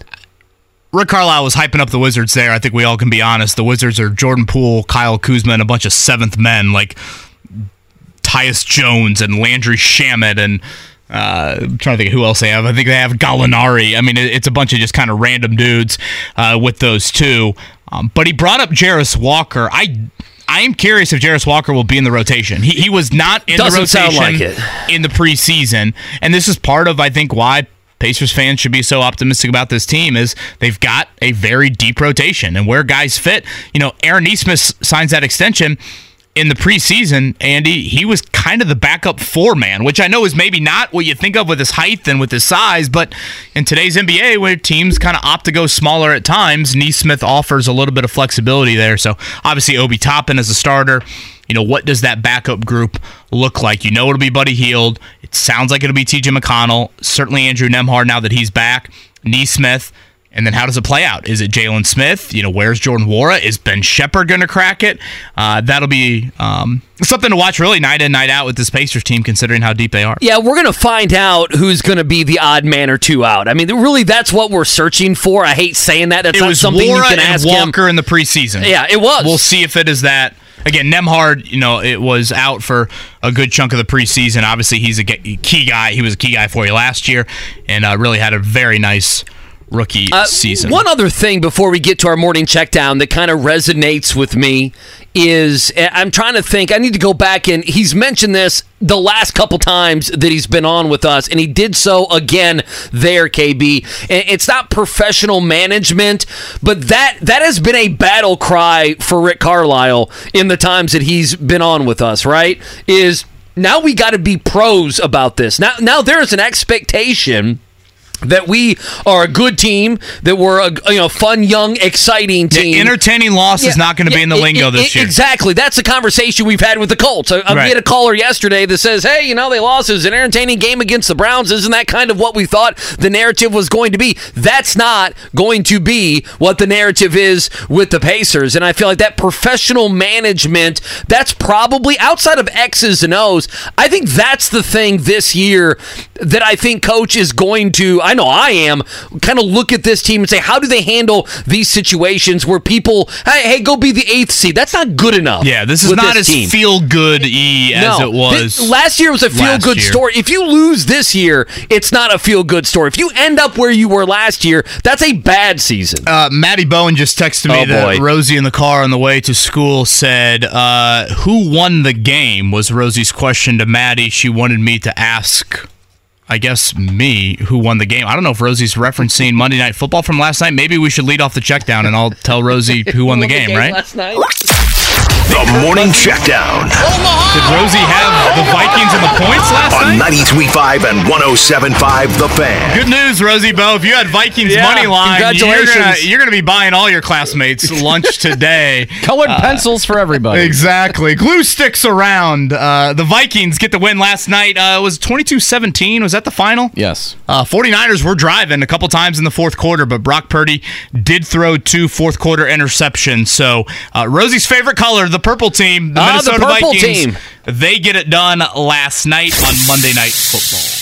Yeah, congratulations to them. Uh, whatever. I, I You hate the Vikings? I just, it just, I don't know. I've they always win a kinda ga- liked the They win a game like that. It's just like sad. Like they're they're putting the bling on Kirk Cousins, and I'm like, you guys are going to draft Primetime 13th. Kirk. You're you're going to draft 13th. Like I don't know. Congratulations. hey, there's got to be some wild card teams in the And so- NFC. you know what? Someone's got to make the postseason. You're exactly right. Someone's got to make it. It ain't going to be the Bears. It ain't going to be the Giants or the Packers, Mark. So there you Oh, go. that's good. Uh, doubleheader in baseball. No, no, no, no. One game in What? baseball tonight. No, I whoa, we apologize. had the doubleheader yesterday Yes, but we did last night. Diamondbacks force a game 7 5 1 win over the Phillies. Rangers 11 4. Uh, obviously, this game wasn't close in the final. I don't know. I would say what from the fourth, fifth inning on, uh, you know, the Rangers kind of just kept extending that lead. The final call on ESPN radio. Here's what it sounded Rangers like. ready to explode over the dugout rail. Their fans behind them standing. One ball, two strikes. Two out pitch to Tucker. On the ground to second, should do it. Simeon throws to first, and the Texas Rangers. 90 wins in the regular season fly cross country, and their journey will bring them to the World Series for the first time since 2011. Yeah, and that's the big stat since 2011. So we'll see who they get. Game seven tonight. Arizona at Philadelphia, 8:07 on TBS. Ad- Adolis. Garcia was playing Unbelievable. out of his mind You know, the playoffs started. It's the ultimate disrespect to an opposing fan base that they boo you throughout the game, and then by the time you hit the what was it, the eighth inning homer, mm-hmm. that all of a sudden there's just no boost. It's just silence. Like they're like, we've resigned to the fact that we just need to bow down to you, and the fact that he's a former Cardinal does make me smile complete dejection. a little bit as a Red fan. First time since 04 we've had both championship series go to a game seven.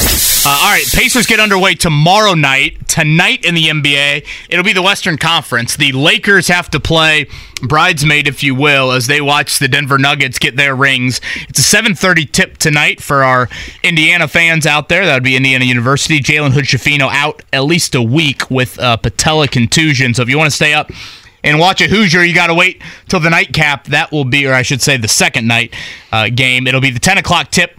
Uh, Suns and Warriors. No Draymond Green in that one. I'd assume Trayce Jackson Davis will play a pretty meaningful role in his first ever NBA game. So that's what the NBA docket looks like tonight here on opening. By the way, it's night. looking like 24 and a half is Jordan Poole's over under. I mean, that seems like a layup. Oh, I hammer the over. 24 and a half. I'll pay the juice at minus 115. That what dude, are we doing? he was a gunner with the Warriors. you imagine kidding what he's going to be with the Wizards. I, I was about to say his over under with the Warriors would have been like 19 and a half. Is Johnny Davis going to get minutes for the Wizards? He I had a know. very poor rookie season. I'll have to look And that they up, see drafted if he has an over under. Well, I guess the Pacers technically drafted the guy, but they've got Wimby's teammate, right? Wembanyama's oh, teammate, Oh, yeah. Bilal. Was it Coulibaly? Am I saying that right? Yeah, you go, fig- yeah, you're gonna have to figure that one out yourself. Yeah, we'll need a, a guide on that one. I cannot. So my hand is raised. Out of our listening audience right now, Okay. the percentage of people that can name the head coach of the Washington Wizards. Oh God, I, you know the Wizards aren't the only team. My guess was Scott Brooks. Uh, So you could probably ask that about like most of the NBA teams, and I think NBA coaches are probably some of the least like known people. they really are. Have I heard of this guy? I saw you googling it over I'm, there. I'm googling it over here. Uh, hang on, I, I've not found it as of yet. Boy, I'm going back in the Wayback Machine right now. Wasn't it Scott Brooks somewhat recently? or am I imagining things with you, that one? you've probably heard of this guy. I have. I, I would think so. Okay. Uh, just feel free to say it, Mark. Uh, Wes Unseld Jr. Oh, okay. Yeah. I mean, yes, and I, I would not have guessed that had we done this game for the next that. 20 minutes there. No, what, what, what do you never think? Five percent you of our audience. Oh, not not five percent. I'm not disrespecting the intelligence No. of our audience at all. I, I my hand was raised. I mean, there's no chance I would have gotten that right. No, Mark's right. I would say if you went down the NBA coach and we just went team by team, I feel like the lowest percentage would be with the NBA. The Thunder have got that coach with the weird last name. I always think I'm that I'm cussing when I say his last name. Diag Diagnalt or whatever. Yeah, but I don't know. At times I feel like I'm You believe combining in- cuss words in that. You and- believing in the Thunder? Chet Holmgren's back. They're supposed to be the team. I mean, Uh, yeah, I Gilgeous think- Alexander's a beast, I but was gonna say I think Shai Gilgeous Alexander is a really but all good those teams in the. Western Conference, if you win like 42 games, you might not make anything. If you win 44 games, you might be the four seed. Jock Vaughn, Steve Clifford, JB Bickerstaff, Michael Malone. Like uh, There's always a Bickerstaff. Always. Wait, where's Ham. Jacque Vaughn now? Jacque Vaughn is with the Brooklyn Nets. Oh yeah, yeah. Jamahl yeah, Mosley of the Magic. Your guy from the Thunder that I can't pronounce. Yeah, if you gave me pen and paper and gave me the 30 teams, I don't know if I get. Tw- uh, do I get 20? If you put him in a lineup, uh, Chris Finch in the Timberwolves. Who? Fin- Finch Willie interviewed here. You know, the Bulls coach is Billy Donovan. Yeah. And my only joke with Billy Donovan is, much like Steve Alford, they have the same haircut from back in the 80s. Like, it has not changed. It has not moved. It's been exactly the same. The NBA experience has been a bit of an odd one for Billy Donovan, uh, to say the least. All right, uh, let's get back in the Colts conversation. We'll do that coming up here, the rest of the 8 o'clock hour. Beautiful Tuesday morning. Thank you for tuning in to the Wake Up Call with KB and Andy.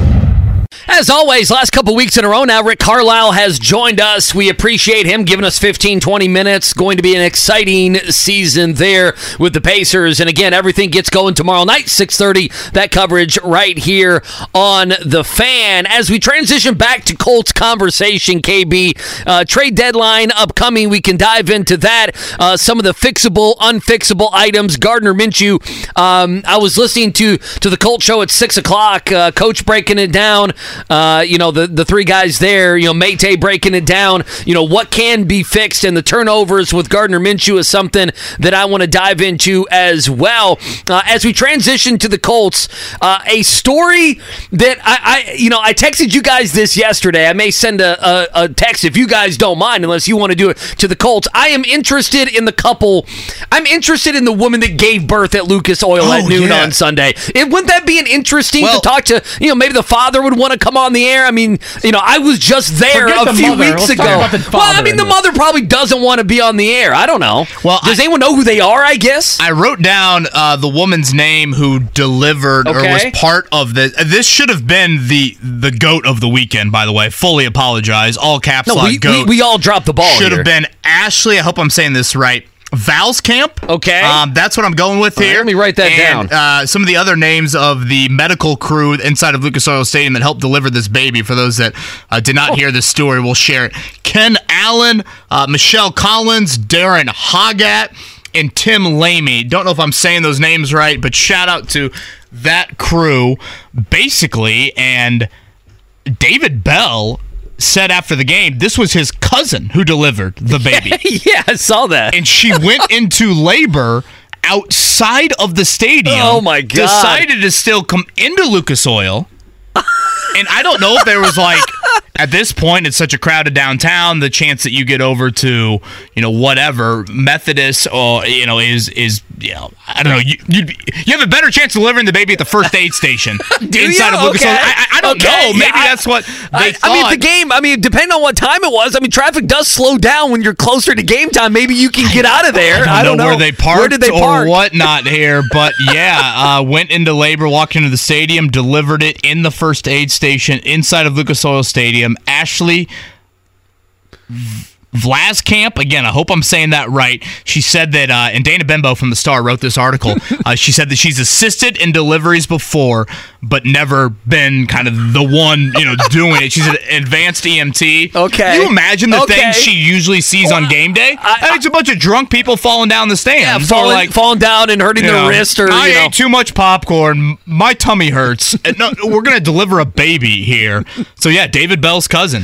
Um, How about that? I believe is who the mother is. A baby girl. Everyone is healthy, and wow. I guess that's a great story. I mean, that's I mean, you know, the Colts, game ball to her. Could I- she have blocked Myles Garrett? That's what that's what I'm saying. Like the Colts almost had like give them tickets or something. Like that's like Build a statue next to Peyton yeah, for her. she knew and still entered the stadium. Now, uh, just as a funny aside, I know somebody, a, a listener at my last stop. You know, there's always the battle between Louisville and Lexington.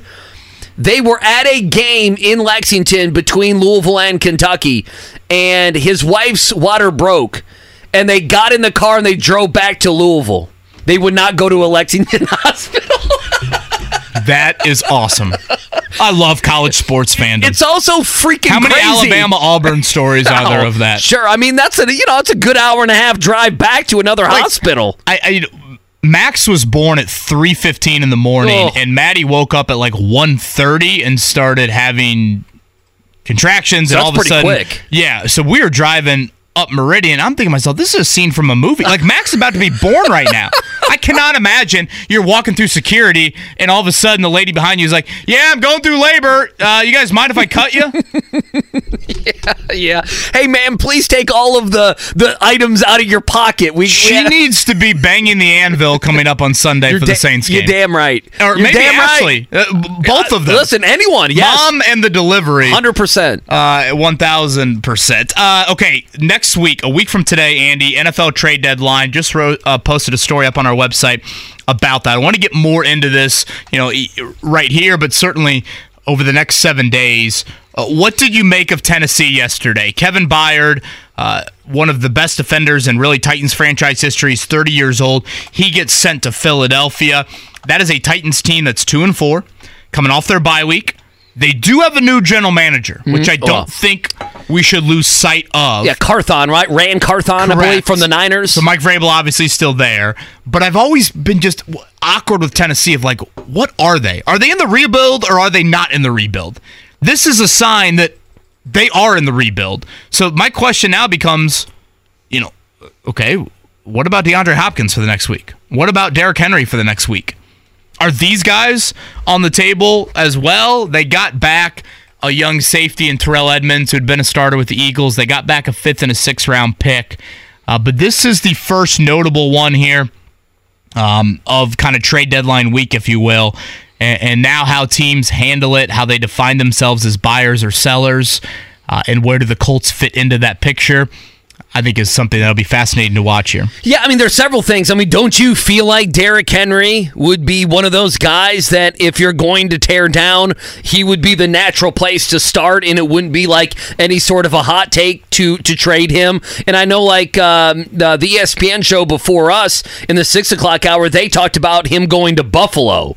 You know, Derrick Henry going to Buffalo. That that would be a team that could utilize Doesn't that him. run style just fit Buffalo January weather? I mean, yeah, but that's not the type of team Buffalo is, though. They're more of the team that you would think would be playing in a dome than in lake effect snow. Don't I mean? Don't you feel that way? They have more of a Miami feel to them, kind of the way they've built their team. So, if I if I'm a Titans fan, you know what the, the worst thing is if you're a Titans fan is you're going you you are absolutely going into a rebuild and you have Malik Willis and you have Will Levis, both of which I don't think can play in the NFL that you have put main draft capital into, which is frustrating.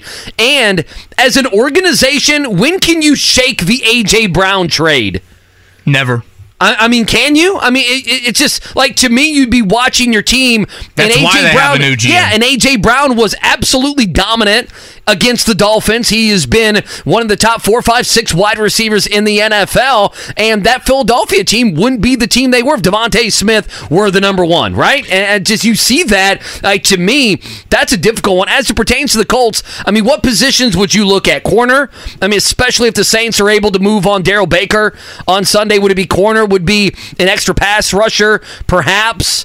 Uh, you know, I, I don't know if you're going to find anyone to cover up what Grover Stewart can do uh, in the next couple weeks, but those would be the two positions. To me, you're not making the move to go get an AJ Brown, but you're making a move possibly to set up something in the offseason to do so.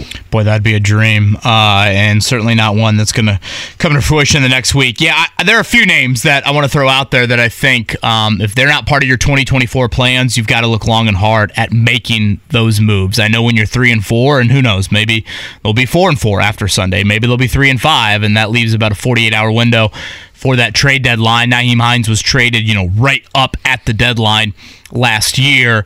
Uh, maybe that would influence some of the deci- decision making for the Colts. But again, I- I'm a big believer. You got to be honest with yourself at this point of the season. Uh, and look at where you're at. So uh, we'll continue that conversation on the other side. Uh, Tony East joins us to talk Pacers at nine. Tony East going to join us coming up top of the hour. Just one quick uh, NBA item before we go back to a little bit of Colts conversation here. Did you see the T Wolves re-signed Jaden McDaniels to a big deal? I don't know if you saw that overnight. You know these guys are getting last second contracts. It's the first time the Minnesota Timberwolves have been in the luxury tax in 20 years. 20 years. 20 years. So you talk about expectations. I would imagine they have some given that they're in the luxury tax in Minnesota. That's what happens when you make that trade of uh, horrific proportions for Rudy Gobert. Between buttocks and Like Minnesota. Timberwolves luxury tax, my bingo card is You like blank that? right now. That's an NBA. I mean, what are we doing here? People want to know that. Speaking of trades, doesn't wanna know that? Again, the NFL trade deadline coming up on Tuesday. We mentioned before the break just activity for the Colts. I, I, know it doesn't necessarily boil down to this, but my thoughts when the trade deadline rolls around annually, Andy, is this: if you feel like you have a playoff type team and the piece, and you are a piece away from being a Super Bowl type team, you do it. You make the buy trade. You push some of those chips into the table. You sacrifice some draft capital, if you will, to go and get a player a la Booger McFarland for the Colts back in that 2006 Super Bowl run. Uh, if you're not in that boat, which let's be honest, there are a good amount of teams that aren't in that boat, then you don't buy. Then you try and find the balance of sell piece that's not a part of the future try to get draft picks and or try to get a young player that maybe you bring him into your building and it's a resurrection project if you will um, you know the colts have had nice resurrection projects these, these aren't necessarily trades but you know Vontae Davis was a trade. I mean, that was a nice resurrection project. Eric Ebron and Xavier Rhodes would be the two that wouldn't fall into a uh, trade. But um, again, guys that were high ish draft picks in other spots, they come here to Indy, and, you know, it's not for a long period of time, but they find success. Zach Moss could probably be viewed as that. The Chiefs did that with Kadarius Toney a couple Right. years ago. You know, like you're always gonna have afford it. another team that'll kick the tires on somebody else. But when I look at this Colts team right now, Andy, I I, I kind of look at a few guys. Zach Moss, Yeah. He's yeah. a free agent next year. I know. Is he part of your future plans? Do teams need running backs? Kenny Moore. Is he part of your future plans? Julian Blackmon. Is he part of your future? Mo Alie-Cox. You know, Mm-hmm. some of these guys that are in contract years that, in my opinion, if you have real questions or if you don't think they are part of your future plans, I'd look long and hard at moving them right now because right now, Andy, you might find a desperate team. You might find a team that says, uh, that comp pick that you might get if that guy signs elsewhere in free agency, well, it could be a round higher if you move them now because you have a win now team that views a little bit more urgency for themselves here at the trade deadline. Like I felt like Stephon Gilmore could have been that guy last year at the trade deadline. The Colts waited till the offseason to move him. I viewed him as kind of a guy at the trade deadline that you could get a little bit more for. So those are some names that I'm kind of watching for. Again, I'm not holding my breath. I don't necessarily expect the Colts to do that. But I think you got to look long and hard at it. The other thing too is there's not a lot of these types of players on the Colts roster I don't look at the Colts roster, Andy, and say there is a young draft pick that should be getting playing time, Right. or you're stunting his growth, or we need to see more of. There's one guy, if I really had to pinpoint it, and that would be Nick Cross. And that's where the Julian Blackmon thing comes into play. Of you know, we saw Cross play two snaps on Sunday. He barely plays. Andy really doesn't play at all defensively. Do you view you really have two youngish guys ahead of him in Blackmon and Rodney Thomas? So, um, is there anybody on the roster that you would look at in that light of, hey, let's move the veteran so the young guy can get more reps? I don't see a lot of those uh, places on the roster. Yeah, but here's the problem that the Colts have. If you move some of these guys, I even look at a Zach Moss, or uh, if you look at Kenny Moore. I mean, don't don't you feel like that is sending a message to your fan base for the season? And, and with the expanded playoffs, if you look at the AFC right now, being three and four, Should you care the- about that? Isn't the end of the world? Uh, I, I don't. Shouldn't you live in reality? Well, uh, okay. So how much So does Zach Moss playing the final two months of the season? Let me ask you this. Is all of a sudden going to change fans' opinion? And I, I know we have Tony East coming up, so I don't want to be late to him. How much does a game like the like the Saints game matter? I mean, if you're Sure. three three Yeah. and five is different than four and four. Three and five, yeah, three and five we- losing back to back home games, losing three in to, a to- row. To, Yeah. I mean, to teams that have been. I mean, the Saints. they don't have a dominant unit like the Browns did, right? And you were able to attack their defense. If we come in here Monday and this team has lost these back-to-back games at Lucas Oil, and what happened three weeks ago then uh, in Jacksonville, being blown off the field there, you're going to be three and five. It's going to mean Gardner Minshew probably has three more turnovers and would have like ten in in the last three games, and then it would be a conversation of, hey, what can you do? I guess the question would be if it's four and four, that gives them all sorts of cover not to move one of these guys for a fifth round pick. Yeah, I think that's the conversation we'll continue to have over the next week. And it's not as black and white as I'd like to make it, but I think you've got to make sure you look in the mirror and kind of live in reality here.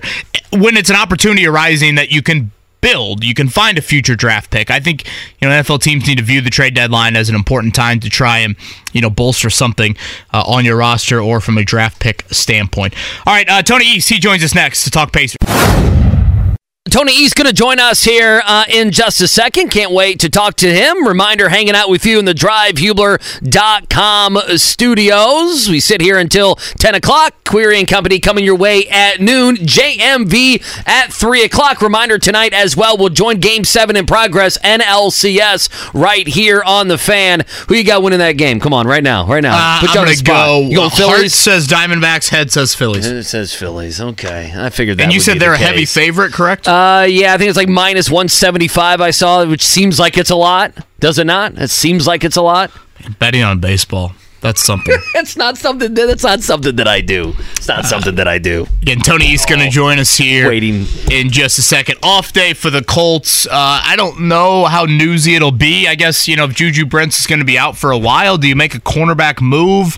You know, that would be a question that I would have. Um, him and Eric Johnson, those were the two injuries from yesterday or from Sunday, Andy. And I know that Eric Johnson might not be a household name. Fifth round pick from two years ago.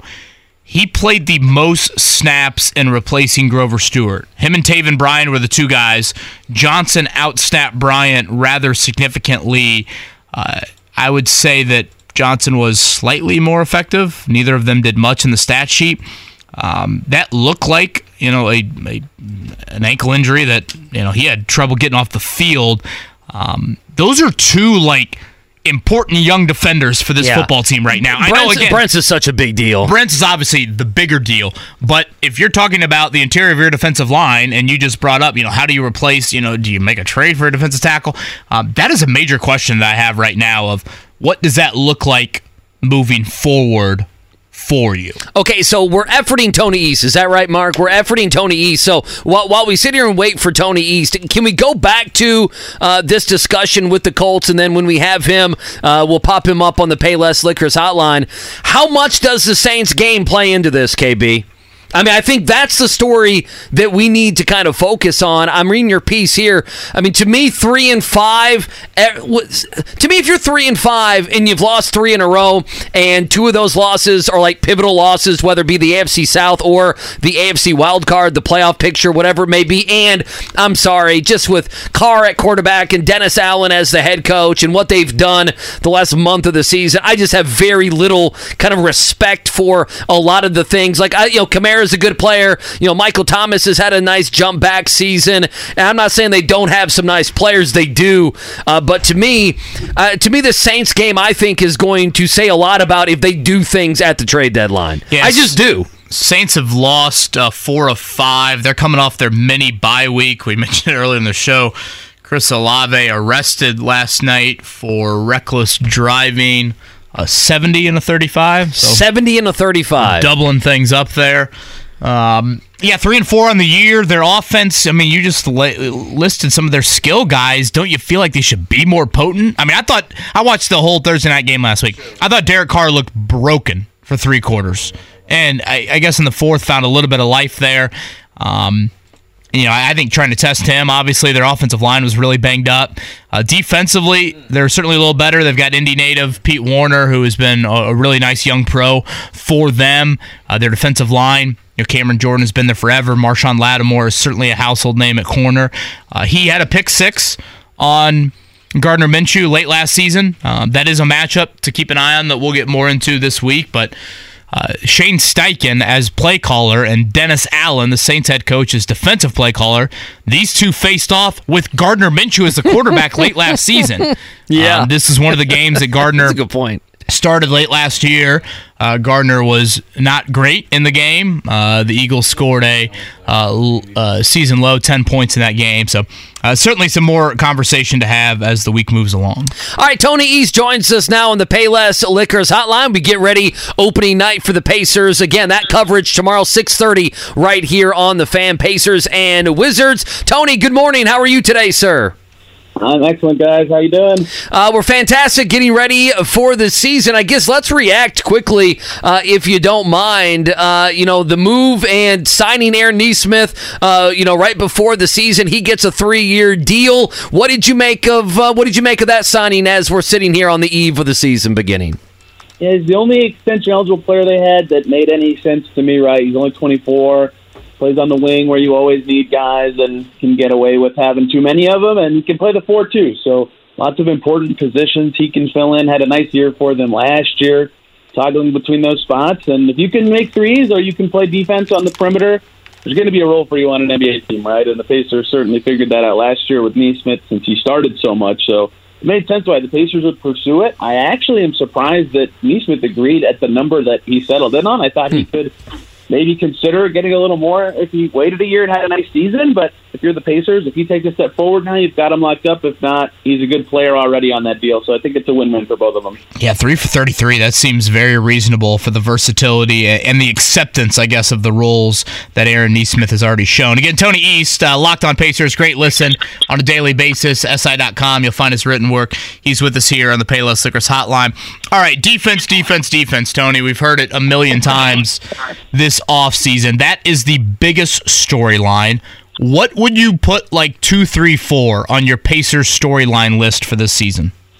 Yeah, we talked a lot about the playing time and rotations, and I think that uh, that would be my number two. And more specifically, like what it tells us about what the Pacers are thinking, right? Like they, they have a lot of vets they can play, and they have some young guys they can play, and how they mix that all up will be telling about how they think about their team right now and what they're hoping to accomplish this season, right? Daniel Theis probably not going to play, but you know, he's a decent, a decent backup big, and he didn't play very much in the preseason. T.J. McConnell, meanwhile, had an awesome preseason and looks like a guy who could be earning minutes.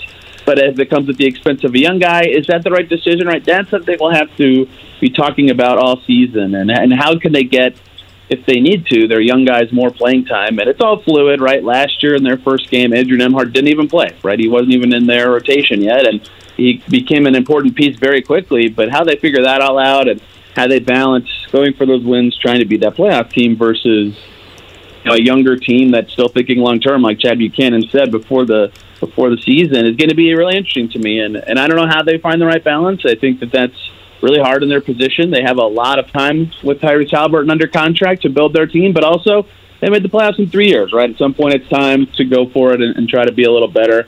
And I think a lot of the other storylines are about young guys getting better because if the Pacers want to be the team they want to be long term, they need a second guy, right? Can Benedict Mathurin be that guy? Can he take that step forward next to Tyrese Halliburton and show that, yes, I am worth investing in forever? I could be the, the second star for this team. Can Andrew Nembhard take a huge step forward and prove that he is a crucial core piece for this team, right? Can anyone else do it? A surprise player, who knows? But I think those are the two biggest secondary storylines for this team as they kind of try to start jostling to be a, a playoff team every year going forward. So, Tony, we obviously know, and you just mentioned it there, the rotation and you know what that looks like night in night out. It will be fluid. You brought up a great point about Andrew Nembhard not even playing in last year's season opener, and look how quickly he became a key piece.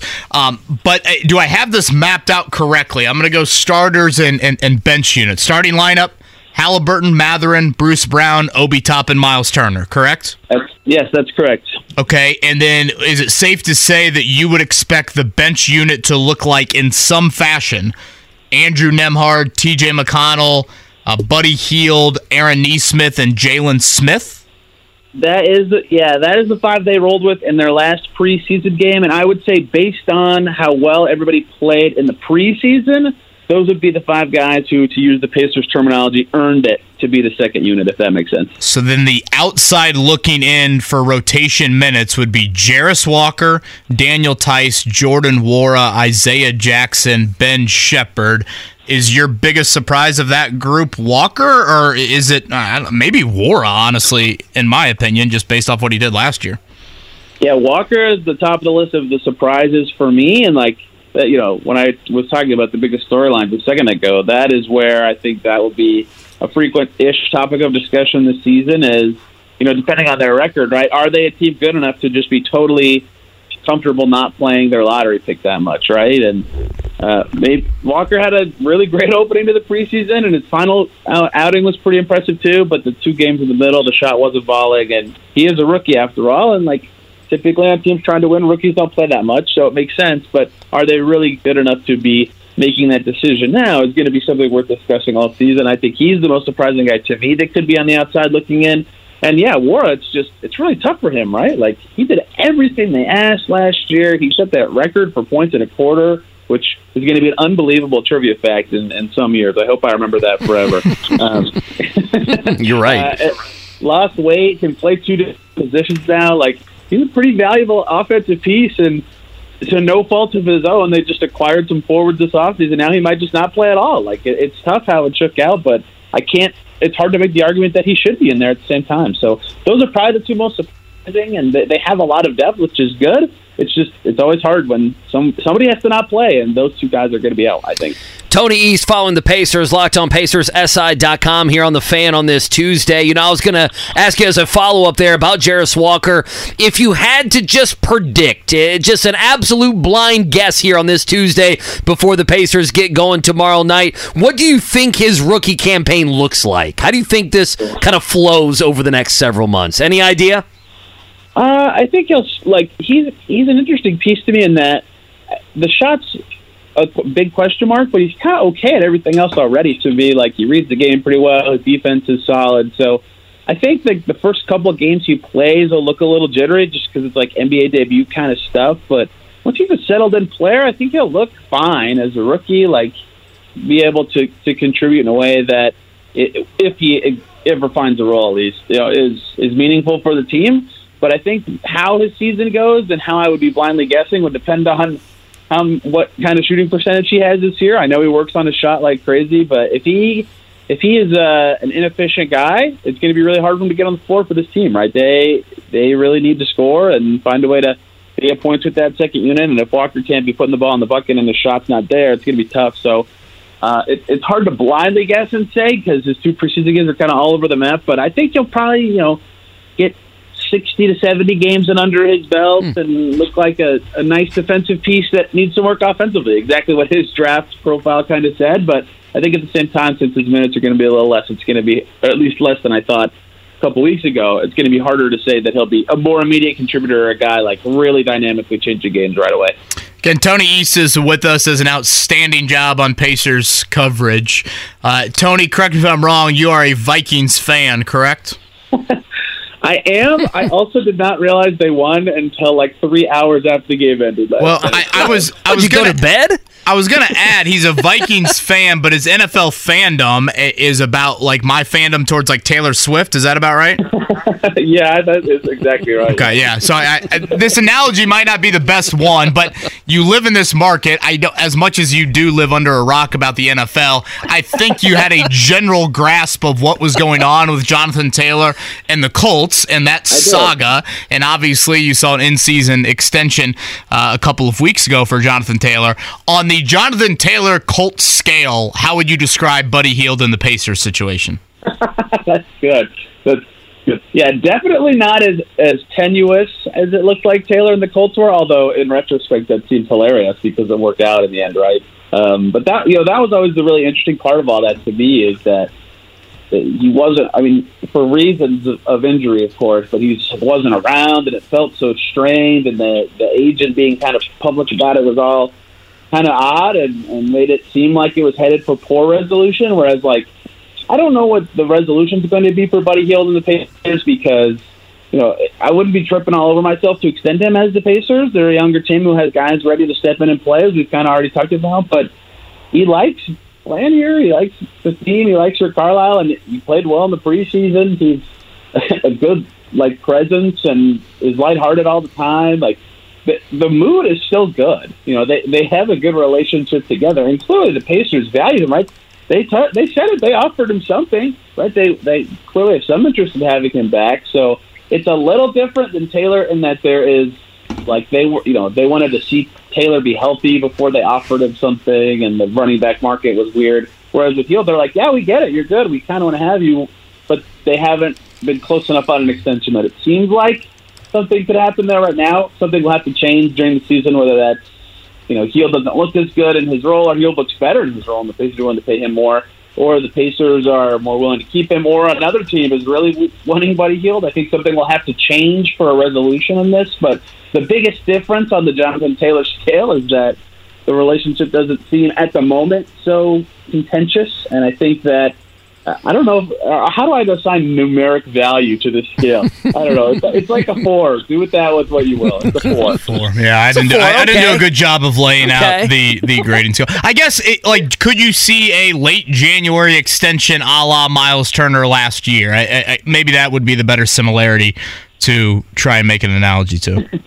Yeah, we saw you know Turner do it late. They they extended Turner twice, right? Sabonis had the surprise extension in 2019 too, and um, I think that's possible, right? They still have cap space to do a renegotiation too, like exactly the same way that they did with Turner and Hield is now their only extension eligible player during the season, so the only guy to keep an eye on in that way. I think it's possible, right? But it, it, you know, it's like I said, something has to change, and that's exactly what happened with Myles last year, right? Before the season, out of given the odds of a Myles Turner extension last year, like 0.001 percent, and like everything went right. He was awesome. He was healthy. He fit extremely well with Tyrese Halliburton, and the Pacers had the perfect financial situation and incentive to keep him in a way that somehow it all came together and made sense. And uh, you know, like three games in, we were talking about him going on a podcast talking about being traded to the Lakers. Quickly, like that, everything went right, and so it is possible for all this stuff to change in a way that that makes it possible. And and Buddy Hield does help the team, and it's close with Tyrese Halliburton, and then they clearly value him. So yeah, I definitely think it's possible, but it, it is a little different just given the cap dynamics of the Pacers and their more immediate goals. So uh, unless something changes, I don't think we'll see a resolution soon. But obviously, deadlines for action, and come trade deadline time, we'll see how this really shakes out. Tony East joins us here on the Payless Liquors Hotline. He follows the uh, follows the Pacers, Locked On Pacers. Also, can check him out there at si.com. Last one for me. Uh, you know, if this team is to be a top six seed, and uh, you know, may, maybe they're right below that. Maybe that's exactly what they are. That's going to be the fun of watching them this season. I mean, you look at some of the things last year, some of the win totals that the Pacers could be around. Uh, whether it's Chicago, I know Miami was down in the regular season, then they make the postseason run. Atlanta, perhaps the Brooklyn Nets. Um, I guess what would be a team or two that you'll be watching, Tony, and saying, hey, if the Pacers are going to meet those expectations of being a top six seed, they're going to have to be better than this team and this team. What are those couple teams here as we sit here on the eve of the season? Yeah, certainly almost all the playing team from last year, right? Chicago is almost exactly the same team. They got to catch Chicago if they want to be in the plan for sure. I mean, that team could blow it up if they have a bad season. They'll be one, especially because the Pacers will play them four times. It's like a pretty good measuring stick of the Pacers' potential level of reaching the, whatever that is, the six seed or the plan. And Orlando is about as good as the Pacers last year. They'll be another one. But really, they had the jump teams that were in the field, right? Right. And that's where this comes down to. So you just mentioned some of them, but Brooklyn's, I think, the, the key one, right? They banked a lot of their wins last year with Kevin Durant and Kyrie Irving on their roster. They'll be good on defense. They will not be nearly as good as last year. They have to be better than the Nets, right? If the Pacers can't be on the Nets level this year, I think it'll be really hard for them to get to the top six. Uh, I think that's a key one. And the, so the Heat made the finals, so it's weird to say, but they weren't awesome in the regular season last year. And Pacers beat them twice. Like keeping up with Miami is pretty important too. Um, so in terms of the actual playoff measuring stick with good teams, I think Brooklyn and Miami are the two that I'd be looking at the closest because I think Atlanta's going to be pretty good, and they were one of the other playing teams last year. But really, every team in the plan, the Pacers have to be better than if they want to get to six. Right? They can't be as good as them or splitting games with them during the season. So uh, being better in the playing teams would be important, and I think if they can take a step ahead of Miami and, and Brooklyn, we could be looking at a playoff team this year. You going over uh, 39 and a half, Tony, for the win loss uh, over under, or for the win over under, I should say? That is very close to what I expect, but I think there are more ways they would go over than under. So I will say yes, I will take the over on that number. Tony East, outstanding coverage for the Pacers. You can find his work and Locked On Pacers, the podcast, sa.si.com for the written work. Tony, thanks for the time this morning, man. Always look, uh, always enjoy our conversations. Look forward to your coverage this year. Yeah, thanks for having me, guys. Appreciate it. Tony East, right there on the Payless Liquors hot. I have the Pacers over 35 and a half. 35 and a half. I Oh. made the bet on in July, July 12th. What odds did you get on that? Minus 120. Wow, you got that. Wow, it's like minus 110 now for 39 and a half. Yeah, yeah, I got it early. What changed for the Pacers that all of a sudden their win total went up four? Brother, I have no idea. That's all the way back in July I made that bet. Mark, do I have to make another Pacers? Oh, I think boy. it's- for the show, you should. I, Yeah. So last year, Andy, the Pacers win loss was at. Um, I keep on saying win loss. The win over under was at 23 and a half.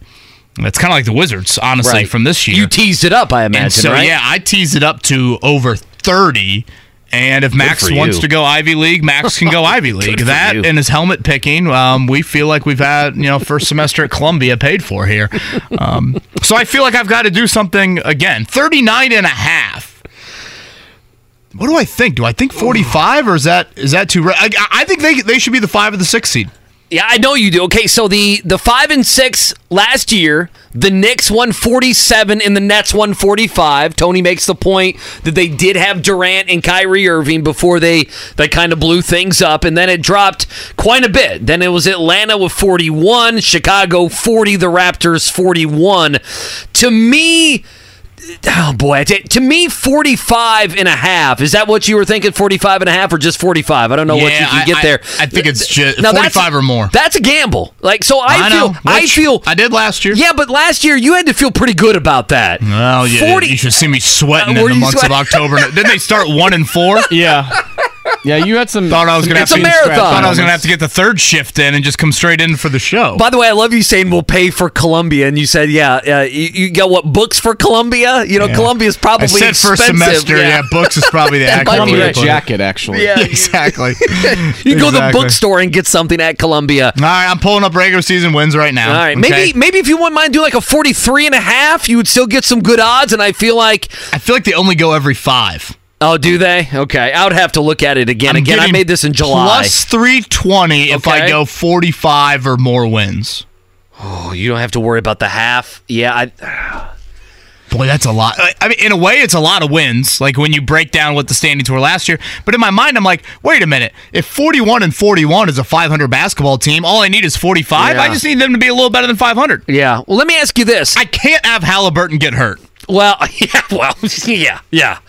Can you guarantee Yeah, that for I, me? I can't guarantee anything for you. No. Can- so you can't do like a 43 on there? I, I might have to look into it a little bit more. Okay. I, I do not see that. But right now, I will make the final selection tomorrow. no, you have to. Yeah. But I am leaning towards that. Plus Okay. 320 seems like pretty good odds. Let me do some some some googling. Yeah, let me uh, let talk me to look at it. Hollywood. I'll talk to Hollywood, and we'll see what we can we can see what we can come up with for you. If you missed it, Rick Carlisle joined us earlier, outstanding per usual as the Pacers get started. I did have to laugh at times. Rick Carlisle described the Washington Wizards like they were the Heatles or the you know '98 Bulls. There, uh, Pacers are a seven and a half point favorite over the Wizards. The Wizards are picked to finish last in terms of the win over under in the NBA this season. So uh, after the Wizards here. Uh, a couple nights off. uh, Cleveland, right? Saturday in Cleveland for the Pacers' second game. All right, speaking of games, we had a lot of them last night. Uh, let's lead off our morning check down. Uh, let's go baseball to lead off. The morning checkdown.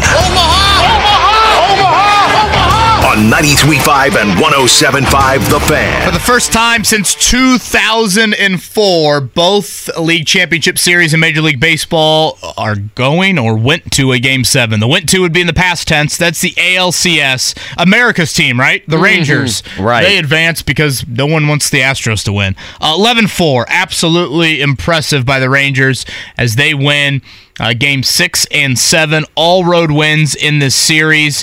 Uh, it does sound like Dusty Baker could be hanging it up.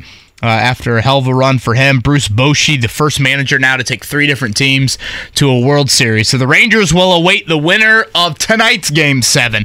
That will be an 8:07 first pitch. We'll join in progress after trackside. Uh, coming up tonight on our airwaves. It'll be the Diamondbacks and the Phillies. Last night it was Arizona 5 1 to stay alive. I would assume panic is high in the city of brotherly love on this Tuesday morning. Oh, come on. Let's go, Arizona. By the way, I'm just fully engrossed right now looking at Pacers stuff. Uh, what I'm seeing on DraftKings, you can get over 41 and a half at plus 165. That might not be enough payback What about for you. 43? Yeah, see, I'm not seeing that being offered right now. I'm not seeing that being offered. Do we need to talk to people? Uh, if you know some people to talk to that run the biggest books, I got no problem. But what I'm seeing here is you can go all the way up to 41 and a half. You probably need an offshore bank account. Yeah, I know. I don't know if Maddie wants to hear that. I think I'm going to go with the 45. I, I- Okay. I- Mark's right. Last year it was um, it was risky. It offered reward. I see no reason why I shouldn't continue to go down that path. It was also fun just seeing like after a Pacers game, whether it was a win or a loss, your mood changed like in the studio the next day. You were either ecstatic or you were like, "What am I doing?" Yeah, the hiding of emotions was not something I really uh, the, was uh, too good at last That- season. that's the problem with gambling. so uh, forty-five at times, should be just to know. fascinating. Yeah. 45, yeah.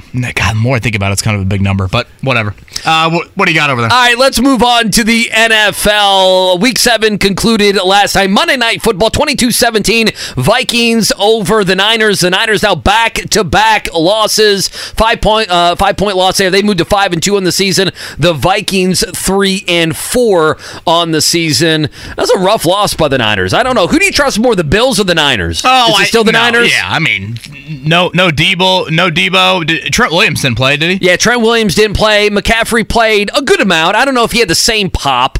Uh, just 15 carries, 45 yards, did get in the end zone.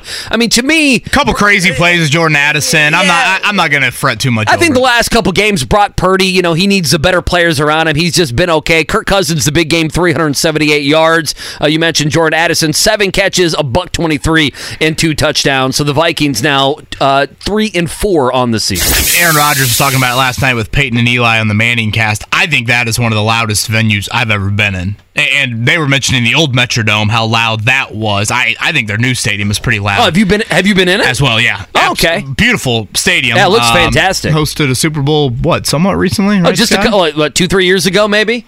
Sound This right? was a few years ago. Uh, all right, before we get to the pop quiz coming up, uh, 317 239 1070, by the way, we've got a nice gift card giveaway for the Mm-hmm. pop quiz. NBA tonight, uh, two games to get things started in this year's season. It'll be the Lakers at the Nuggets, so the ring ceremony for Denver with that one. Jalen Hood Schifino out at least a week due to a knee contusion, so you will not see the first round pick from Indiana uh, tonight in the first game. You will see Trayce Jackson Davis in the second game, and I assume playing a decent role for the Warriors. Draymond Green is out. Uh, Trayce Jackson Davis actually started in the preseason. So, uh, Suns and Warriors tonight. That is a 10 o'clock tip. And again, Trayce Jackson Davis making his NBA debut. Uh, all right, it is time for the pop quiz. And Mark Dykton, feel free to correct me if I'm wrong, but 459 Barber Lounge. Yes. Shout out uh, right up there on 86th Street, uh, across from the Fashion Mall. Outstanding spot.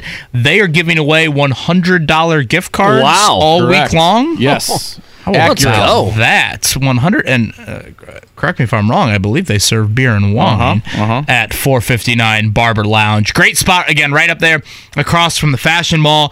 $100 gift cards to our pop quiz participant each of the next four days. Give us a call 317-239-1070.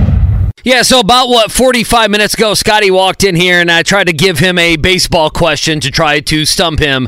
And KB, he knew the answer. He smiled at me and patted me on the head and said, "I already saw that." He was one. like a Dolly's Garcia, just drilled yeah, it into the yeah. He's like, "All right, well, you know." He Dikembe Mutombo. He really did. He really he ejected me. That's uh, or rejected me. That's exactly what he did on the pop You quiz. think any? Uh, uh, this might sound stupid. I would say no, but Chris Olave is still going to play on Sunday after this arrest, right? yeah, yeah, yeah, All right. I mean, yeah. I mean, reckless driving is not a game no. suspension. might be a, to me. fi- a fine. I wouldn't Right. think there's a suspension coming. Sure, go ahead. Do the right thing, I- Saints. Why don't you step up and, and show we're going to clean up today's society and suspend him? I've never looked at the Saints as you know the moral compass in the NFL, um, but yeah, I just saw a question uh, uh, about that. Um, reckless driving for those that uh, missed it. Chris Olave, uh, young. Good wide him a star wide out. I mean, I certainly he's had some moments. Certainly they drafted him thinking that. Uh, 70 and a 35 last night, and um, we'll await uh, any sort of announcement. kind of from a car Orleans, was it? Do you see it? I was would it was, assume was it in the plays. was it in the write up at all? What kind of car it was? I, I did not see Okay, that. No, yeah. I'm did sure not, something nice. Did not catch that. Again, a hundred dollar gift card to 459 Barber Lounge right there, off 86th Street, across from the Fashion Mall. Giving away that all week long here on the Pop Quiz. Andy Sweeney, a number one through eight. Uh, let's, man, I, I guess let's do caller number three. Is that okay? Caller number three? Is that all good? Sure. Okay, let's do that. Greg, what's happening? Good morning, Greg. How are you? Good. How are you guys? Fantastic, Greg. As KB would ask you, where are you calling from today? Uh, I'm currently in Fishers, heading to an appointment, so I kind of am all over the place every day. Nice, Greg. Well, wh- where's residence? Is it Fishers, or you- said you're all over the place?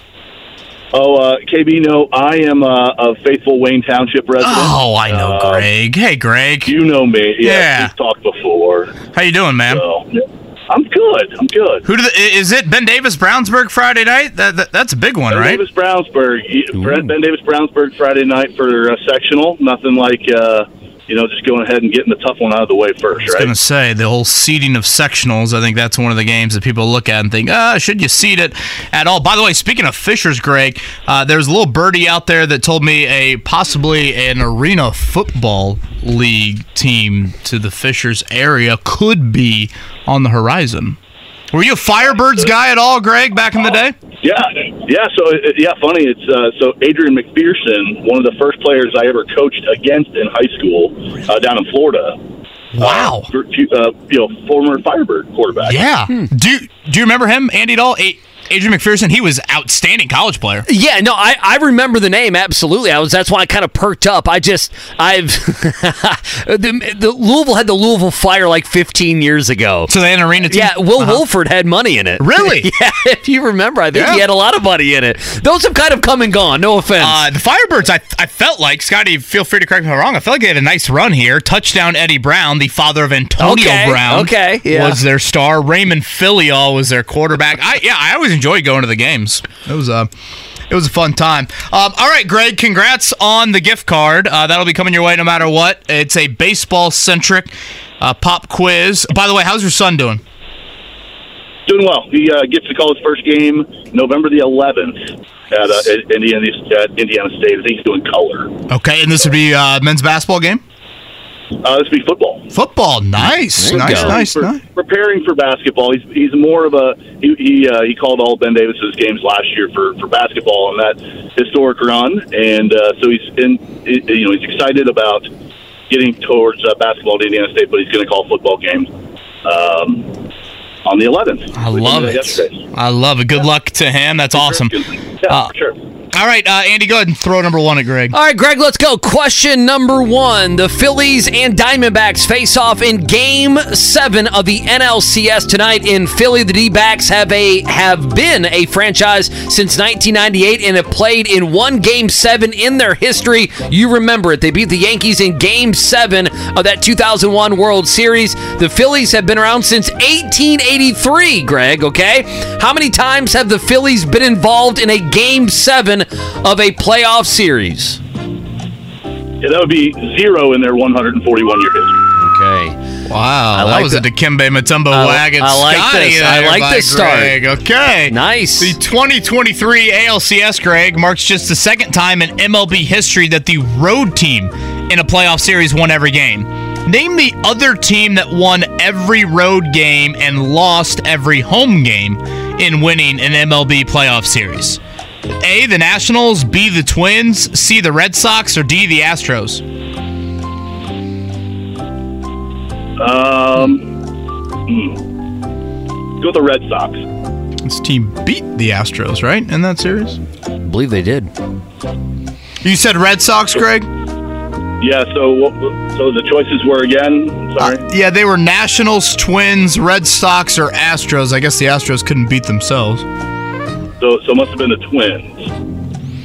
All right, question number three, Greg. The Texas ah. Rangers are American League champions after beating the Astros last night. Rangers manager Bruce Bochy takes his third different team to the World Series. He won three World Series titles as the manager of the Giants. Name the other team Bochy managed in the World Series. Was it the Marlins, the Diamondbacks, the Astros, or the Padres?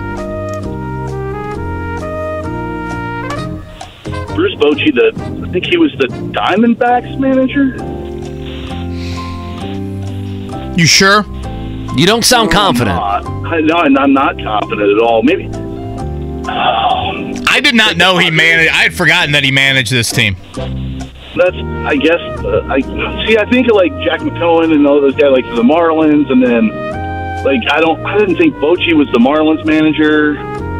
Um, I, I, I don't know. I, I'm, I'm disappointed in myself right now with baseball. I'm, I'm a big baseball guy. Uh, I'll, I'll take the Padres. Look at that. Okay. Show your work and you eventually get there, Greg. He acknowledged disappointment, and the reward was at the end of the tunnel there. All right, number four, Greg. The Rangers moved to Arlington, Texas for the 1972 season.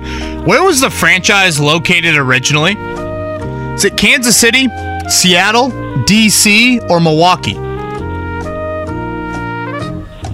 Oh man, God, he's going off today, man. These are tough. I know. Um, I'm glad you at least like baseball, or else we'd be screwed. I know. Uh, uh, Chico's bail bonds, uh, back-to-back uh, fantasy baseball champions this year. it's okay. Um, Kansas City. Not right, but I'll take Kansas City. I love it. It's not right, but I'll take Kansas City. We're living and I dying with love Greg's it. emotion right now. Three Texas Ranger. Friday. Go ahead, Greg. Sorry. I said it's like a Friday. It's kind of like a freebie. I already won. you Yeah, know? exactly. exactly. Kinda going through Emotions, right? All right, last one, Greg. Three Texas Ranger managers have been named AL Manager of the Year. Who among the following did not win AL Manager of the Year while with the Rangers? Was it Johnny Oates, Ron Washington, Jeff Banister, or Buck Showalter? I think Buck and, and Washington both won it. So go with uh, go with Banister. Greg, any idea where Mark Zachary's going to play collegiately? I saw that Notre Dame's on him, and I and I would love to see him go to Notre Dame. I just actually I so I just had to go to the athletic office this morning because I'm the I'm actually the bowling coach at Ben Davis as well. Let's go. And so I had to do a little do a little bit of work, and Mark walked into the the, uh, the athletic office this morning, so I said hello. Oh, Um, nice. I don't. I, I, I don't. I, I would love to see him at Notre Dame as well. I know he's a huge Ohio State guy, and but I mean, how cool is it for him at least just to be able to have that blank check and and just kind of pick where you want to go, right? Yeah. Like, he's a phenomenal athlete, and honestly, like I think his basketball, um, uh, his basketball, you know. Um, talent is is just as good as his football. I was going to say, Greg Rexon and I have had the conversation before. There's so much kind of David Bell vibes to his high school career based off what David oh, Bell did on the hardwood and on the gridiron. And we'll see if Mark Yeah, Zachary and a can. great kid too, suit. like a fantastic kid. Love hearing that. Again, Ben Davis, Brownsburg, Friday night. That comes up, probably the marquee matchup here as the big classes get underway with the playoffs. Um, all right, Greg, certainly stay on the line. I think you kind of knew where this one was going, although he did get some right. You got what, two or three right? Uh, got what, one, three, one and three? Yeah, I think that's it. Yeah. Philly's never been involved in Game Seven. Padres, the other team that Bochy managed in the World Series. I'd kind of forgotten that one. Uh, but two, four, and five, Andy Sweeney, those were the ones he slipped up on. Yeah, on number two uh, is Washington Nationals, uh, the other team that won every road game and lost every home game in winning an MLB playoff series. That was the Nationals. That was in 2019. That's the World Series over the Astros. So I guess the Astros are a team that this is eh, it happens to them. They have a beautiful stadium, by the way. It's a beautiful stadium. It's fantastic. Uh, what number four? The Rangers moved to Arlington in 1972. Where was the franchise uh, located originally? That was Washington D.C. And uh, which of the following? Uh, let's see. What Rangers managers did not win AL Manager of the Year? You have to think about this. It's always like the best coach, right? Ron Ron Washington, right? You have to be underrated. You have to be underrated and, and win more than your Vegas total to win Manager of the Year. It's never the guy that's got a good team. Yeah, the old coach way of the year at it. debate. It's like, you know, does Chris Collins at Northwestern win it because they overachieved, or should Matt Painter win it because they had a good team and they were really good? Exactly. That's what it always is. Again, thank you to 459 Barber Lounge. We're giving out $100 gift cards all week long on the pop quiz. Greg takes home our first one for that. All right, we'll do it one final time here to round it out. Yeah, we got you for the next 10 minutes. Query and Company coming your way at noon. JMV coming your way at 3 o'clock. We have trackside tonight at 7, and then NLCS Game 7 will join that baby in progress at 9 o'clock. Uh, busy day, busy night on The Fan. Reminder take us anywhere in the world 1075thefan.com. We get done here. What do you got cooking the rest of the day? I have to do my power rankings for the website. I had to, I had to wait because I didn't know what was going to happen last night. I mean, the Niners lose last night. The Vikings, couple in a row, they're three and four, like everybody else in the NFL. So the Eagles, are they at top of your power rankings? Uh, I think you got to go Eagles uh, or oh goodness, I already started. I already started the process. I have to go back, but yeah, Eagles are probably going to be up there at number one. Chiefs sickens me. Chiefs or Eagles? Yeah, one or two, probably one, two. I tell you, it's just eh, you know the Chiefs just haven't even played their best football, and they're and they're six and one, and Ho hum. like how are they not back in the Super Bowl? Honestly, Ho hum. Uh, I've got, I assume, a quiet Tuesday. You know, Tuesday is a one day um, where you don't hear from Shane Steichen. Yeah, you don't go off. to the Colts facility. Coordinators will meet the media coming up a little bit after lunch. Again, we'll see about Juju Brents. You know, it sounded like he was going to miss some time. You know, how long is that going to be? You know, unfortunately, Andy, you know, he had the two injuries, recovering from the wrist injury.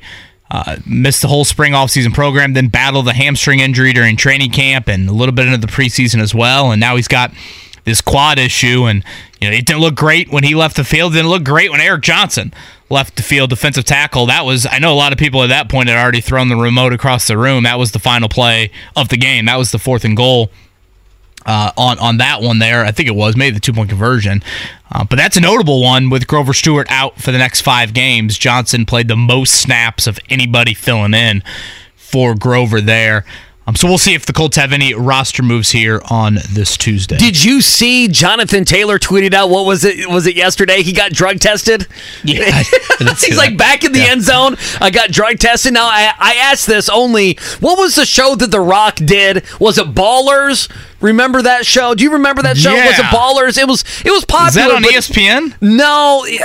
What, what am No, I thinking of? The an HBO ESPN no, show. you- you're thinking okay. So that one was more than a decade ago. Yeah, what was and that they- one called? The NFL shut that down. Was it called Ballers? No, it was called Playmakers. It was called Playmakers, Playmakers. That's, that's it. what it was. close enough. But but uh, where was I going with? The, oh, the Ballers. Like to do the drug test, they watch you. They watch you. Urinate into whatever the cup or whatever. Do they Yeah. do that with Jonathan Taylor? Um, or do they I let him go into a bathroom? I'm asking because I don't know the answer to that. That's a good question. I I, I don't know. I, I guess I haven't really thought too much about that. I, I always just think of Onterrio Smith when I think about drug Right, testing. we talked about the Whizzinator. which, which last week that came up when you were gone, Mark. when we had the somehow. Grover Stewart storyline there. I prayed it into the show. Yeah, Zaire Franklin, Florida. remember he got drug tested after the 18 tackle game. Jonathan Taylor gets drug tested not after the you know six carry debut or seven carry debut. He gets drug tested After he looked like Jonathan the- Taylor. Yeah, I am curious ahead to Sunday. You know, is is he now the bell cow? Yes. You know, we didn't see that fully on Sunday. We obviously saw um, a heavy workload for him, but it was still kind of a 50-50 split. But it does seem like you're trending in the direction where your $42 million running back is going to be the lead lead guy.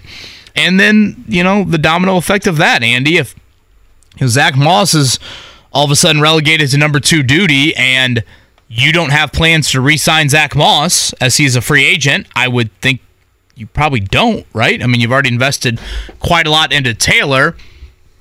Do you look to move Zach Moss in the next week? I, I think that's a very real question. I mean, look at Cleveland; they're in scramble mode at running back right now. Jerome Ford got hurt. Um, you know, do you find teams like that that might have some interest, a la what happened last season with Nyheim Hines for Zach Moss? You know, is that something you would look into at all? Like I know Chris Ballard. I mean, the next time we'll hear from him will be after the season. I would imagine draft prep. You you get into all of that, and I know him speaking before the season was so valuable because you a you want to hear from him, and b it was in the midst of all of the Jonathan Taylor stuff, right? So when Chris Ballard went up there and met with the media for thirty minutes, and you know ninety five percent of the questions were involved around not only the future of the team but Jonathan Taylor, I understood it after the trade deadline is the other time that I wish we could hear from Chris Ballard on the Yeah. way, just on what they're thinking about a list of guys, especially if they're three and five, if they're four and four. How big of a deal uh, is that? You mentioned Zach Moss. Okay, if Anthony Richardson were healthy, would you would you consider then Gardner Minshew? And I know they want to answer some of these questions, but uh, it, it is interesting because they have a list of guys that probably are not back on the team that next year, but absolutely have value. To me, you can't move Moss just because of running backs get injured. Jonathan Taylor gets injured. Zach Moss can go in there and you know can catch the ball, carry the ball. He can touch the ball 25 times, and you feel pretty good with him. You know, I, I do think Chris Ballard speaks to the media a little bit more than most GMs in the league. So certainly credit to him for that. Credit to the Colts for that. I, I there's part of me that wish he would have spoken after the Taylor extension. You know, that was such a drama-filled storyline that I felt like it could have deserved more than just a quote in the press release. Right. I mean, you know, Ballard himself said the relationship needed to be repaired. And I'm a little bummed. You brought up Colts Roundtable Live with Joe Wrights and Rick Venturi. It's always a great listen with Matt Taylor every Monday. You know, Ballard used to go on that in a somewhat quarterly basis. He, he has dialed that way back. I don't even think he goes on it anymore here recently. And that's one of those is like, well, you know, all of a sudden some adversity starts to hit, and now you're not making the appearances on the team radio show that you used to do. Um, again, Ballard goes on or does media appearances much more than most GMs, but th- that is an avenue that. Uh, because I do appreciate his candor. In all honesty, I just I, I enjoy the transparency. I think it's great for us. I think it's great for the fan base as well. I don't think he spoke after the Nyheim Hines trade last year. So even if they did something in the next Right. week, Andy, Oh, I don't expect it at I- all. I wouldn't expect it uh, here. Again, the trade deadline a week from Tuesday. For those that missed it yesterday, Tennessee trading away Kevin Byard, their all pro safety. He is 30 years old to the Eagles. In return, it was a fifth, a sixth rounder, and then Terrell Edmunds, a young safety for Philly. Um, obviously, not at the level of Kevin Byard, but that is just a scream of a win now. We have a new GM and we're selling move. Win now by the Eagles, of course. Always. And then the Titans. Yeah. We're in a little bit more of a sell mode with the new GM. Howie Roseman's always doing that. We're down the last 20, 30 seconds or so. Do you think you think the Titans tearing it down has anything? Do you think Vrabel's going to be there? I think Vrabel's going to be there. Does Vrabel take over for Belichick? Well, that's that would be the that would be the next question. Does he do that? Is Denico Autry available? Uh, get him back. I, I mean, he, he might be a name. Uh, Ryan Day gets shelled by Michigan, and they fire him, and Mike Vrabel goes to Ohio State. okay. No, I think Vrabel's there. Where's Harbaugh going then? I think Vrabel's there. We got to get into that Harbaugh. I love cheating in college football. I love Oh, it's it. great. It's a backbone of the sport. Rick Carlisle on the podcast. We'll talk to you tomorrow.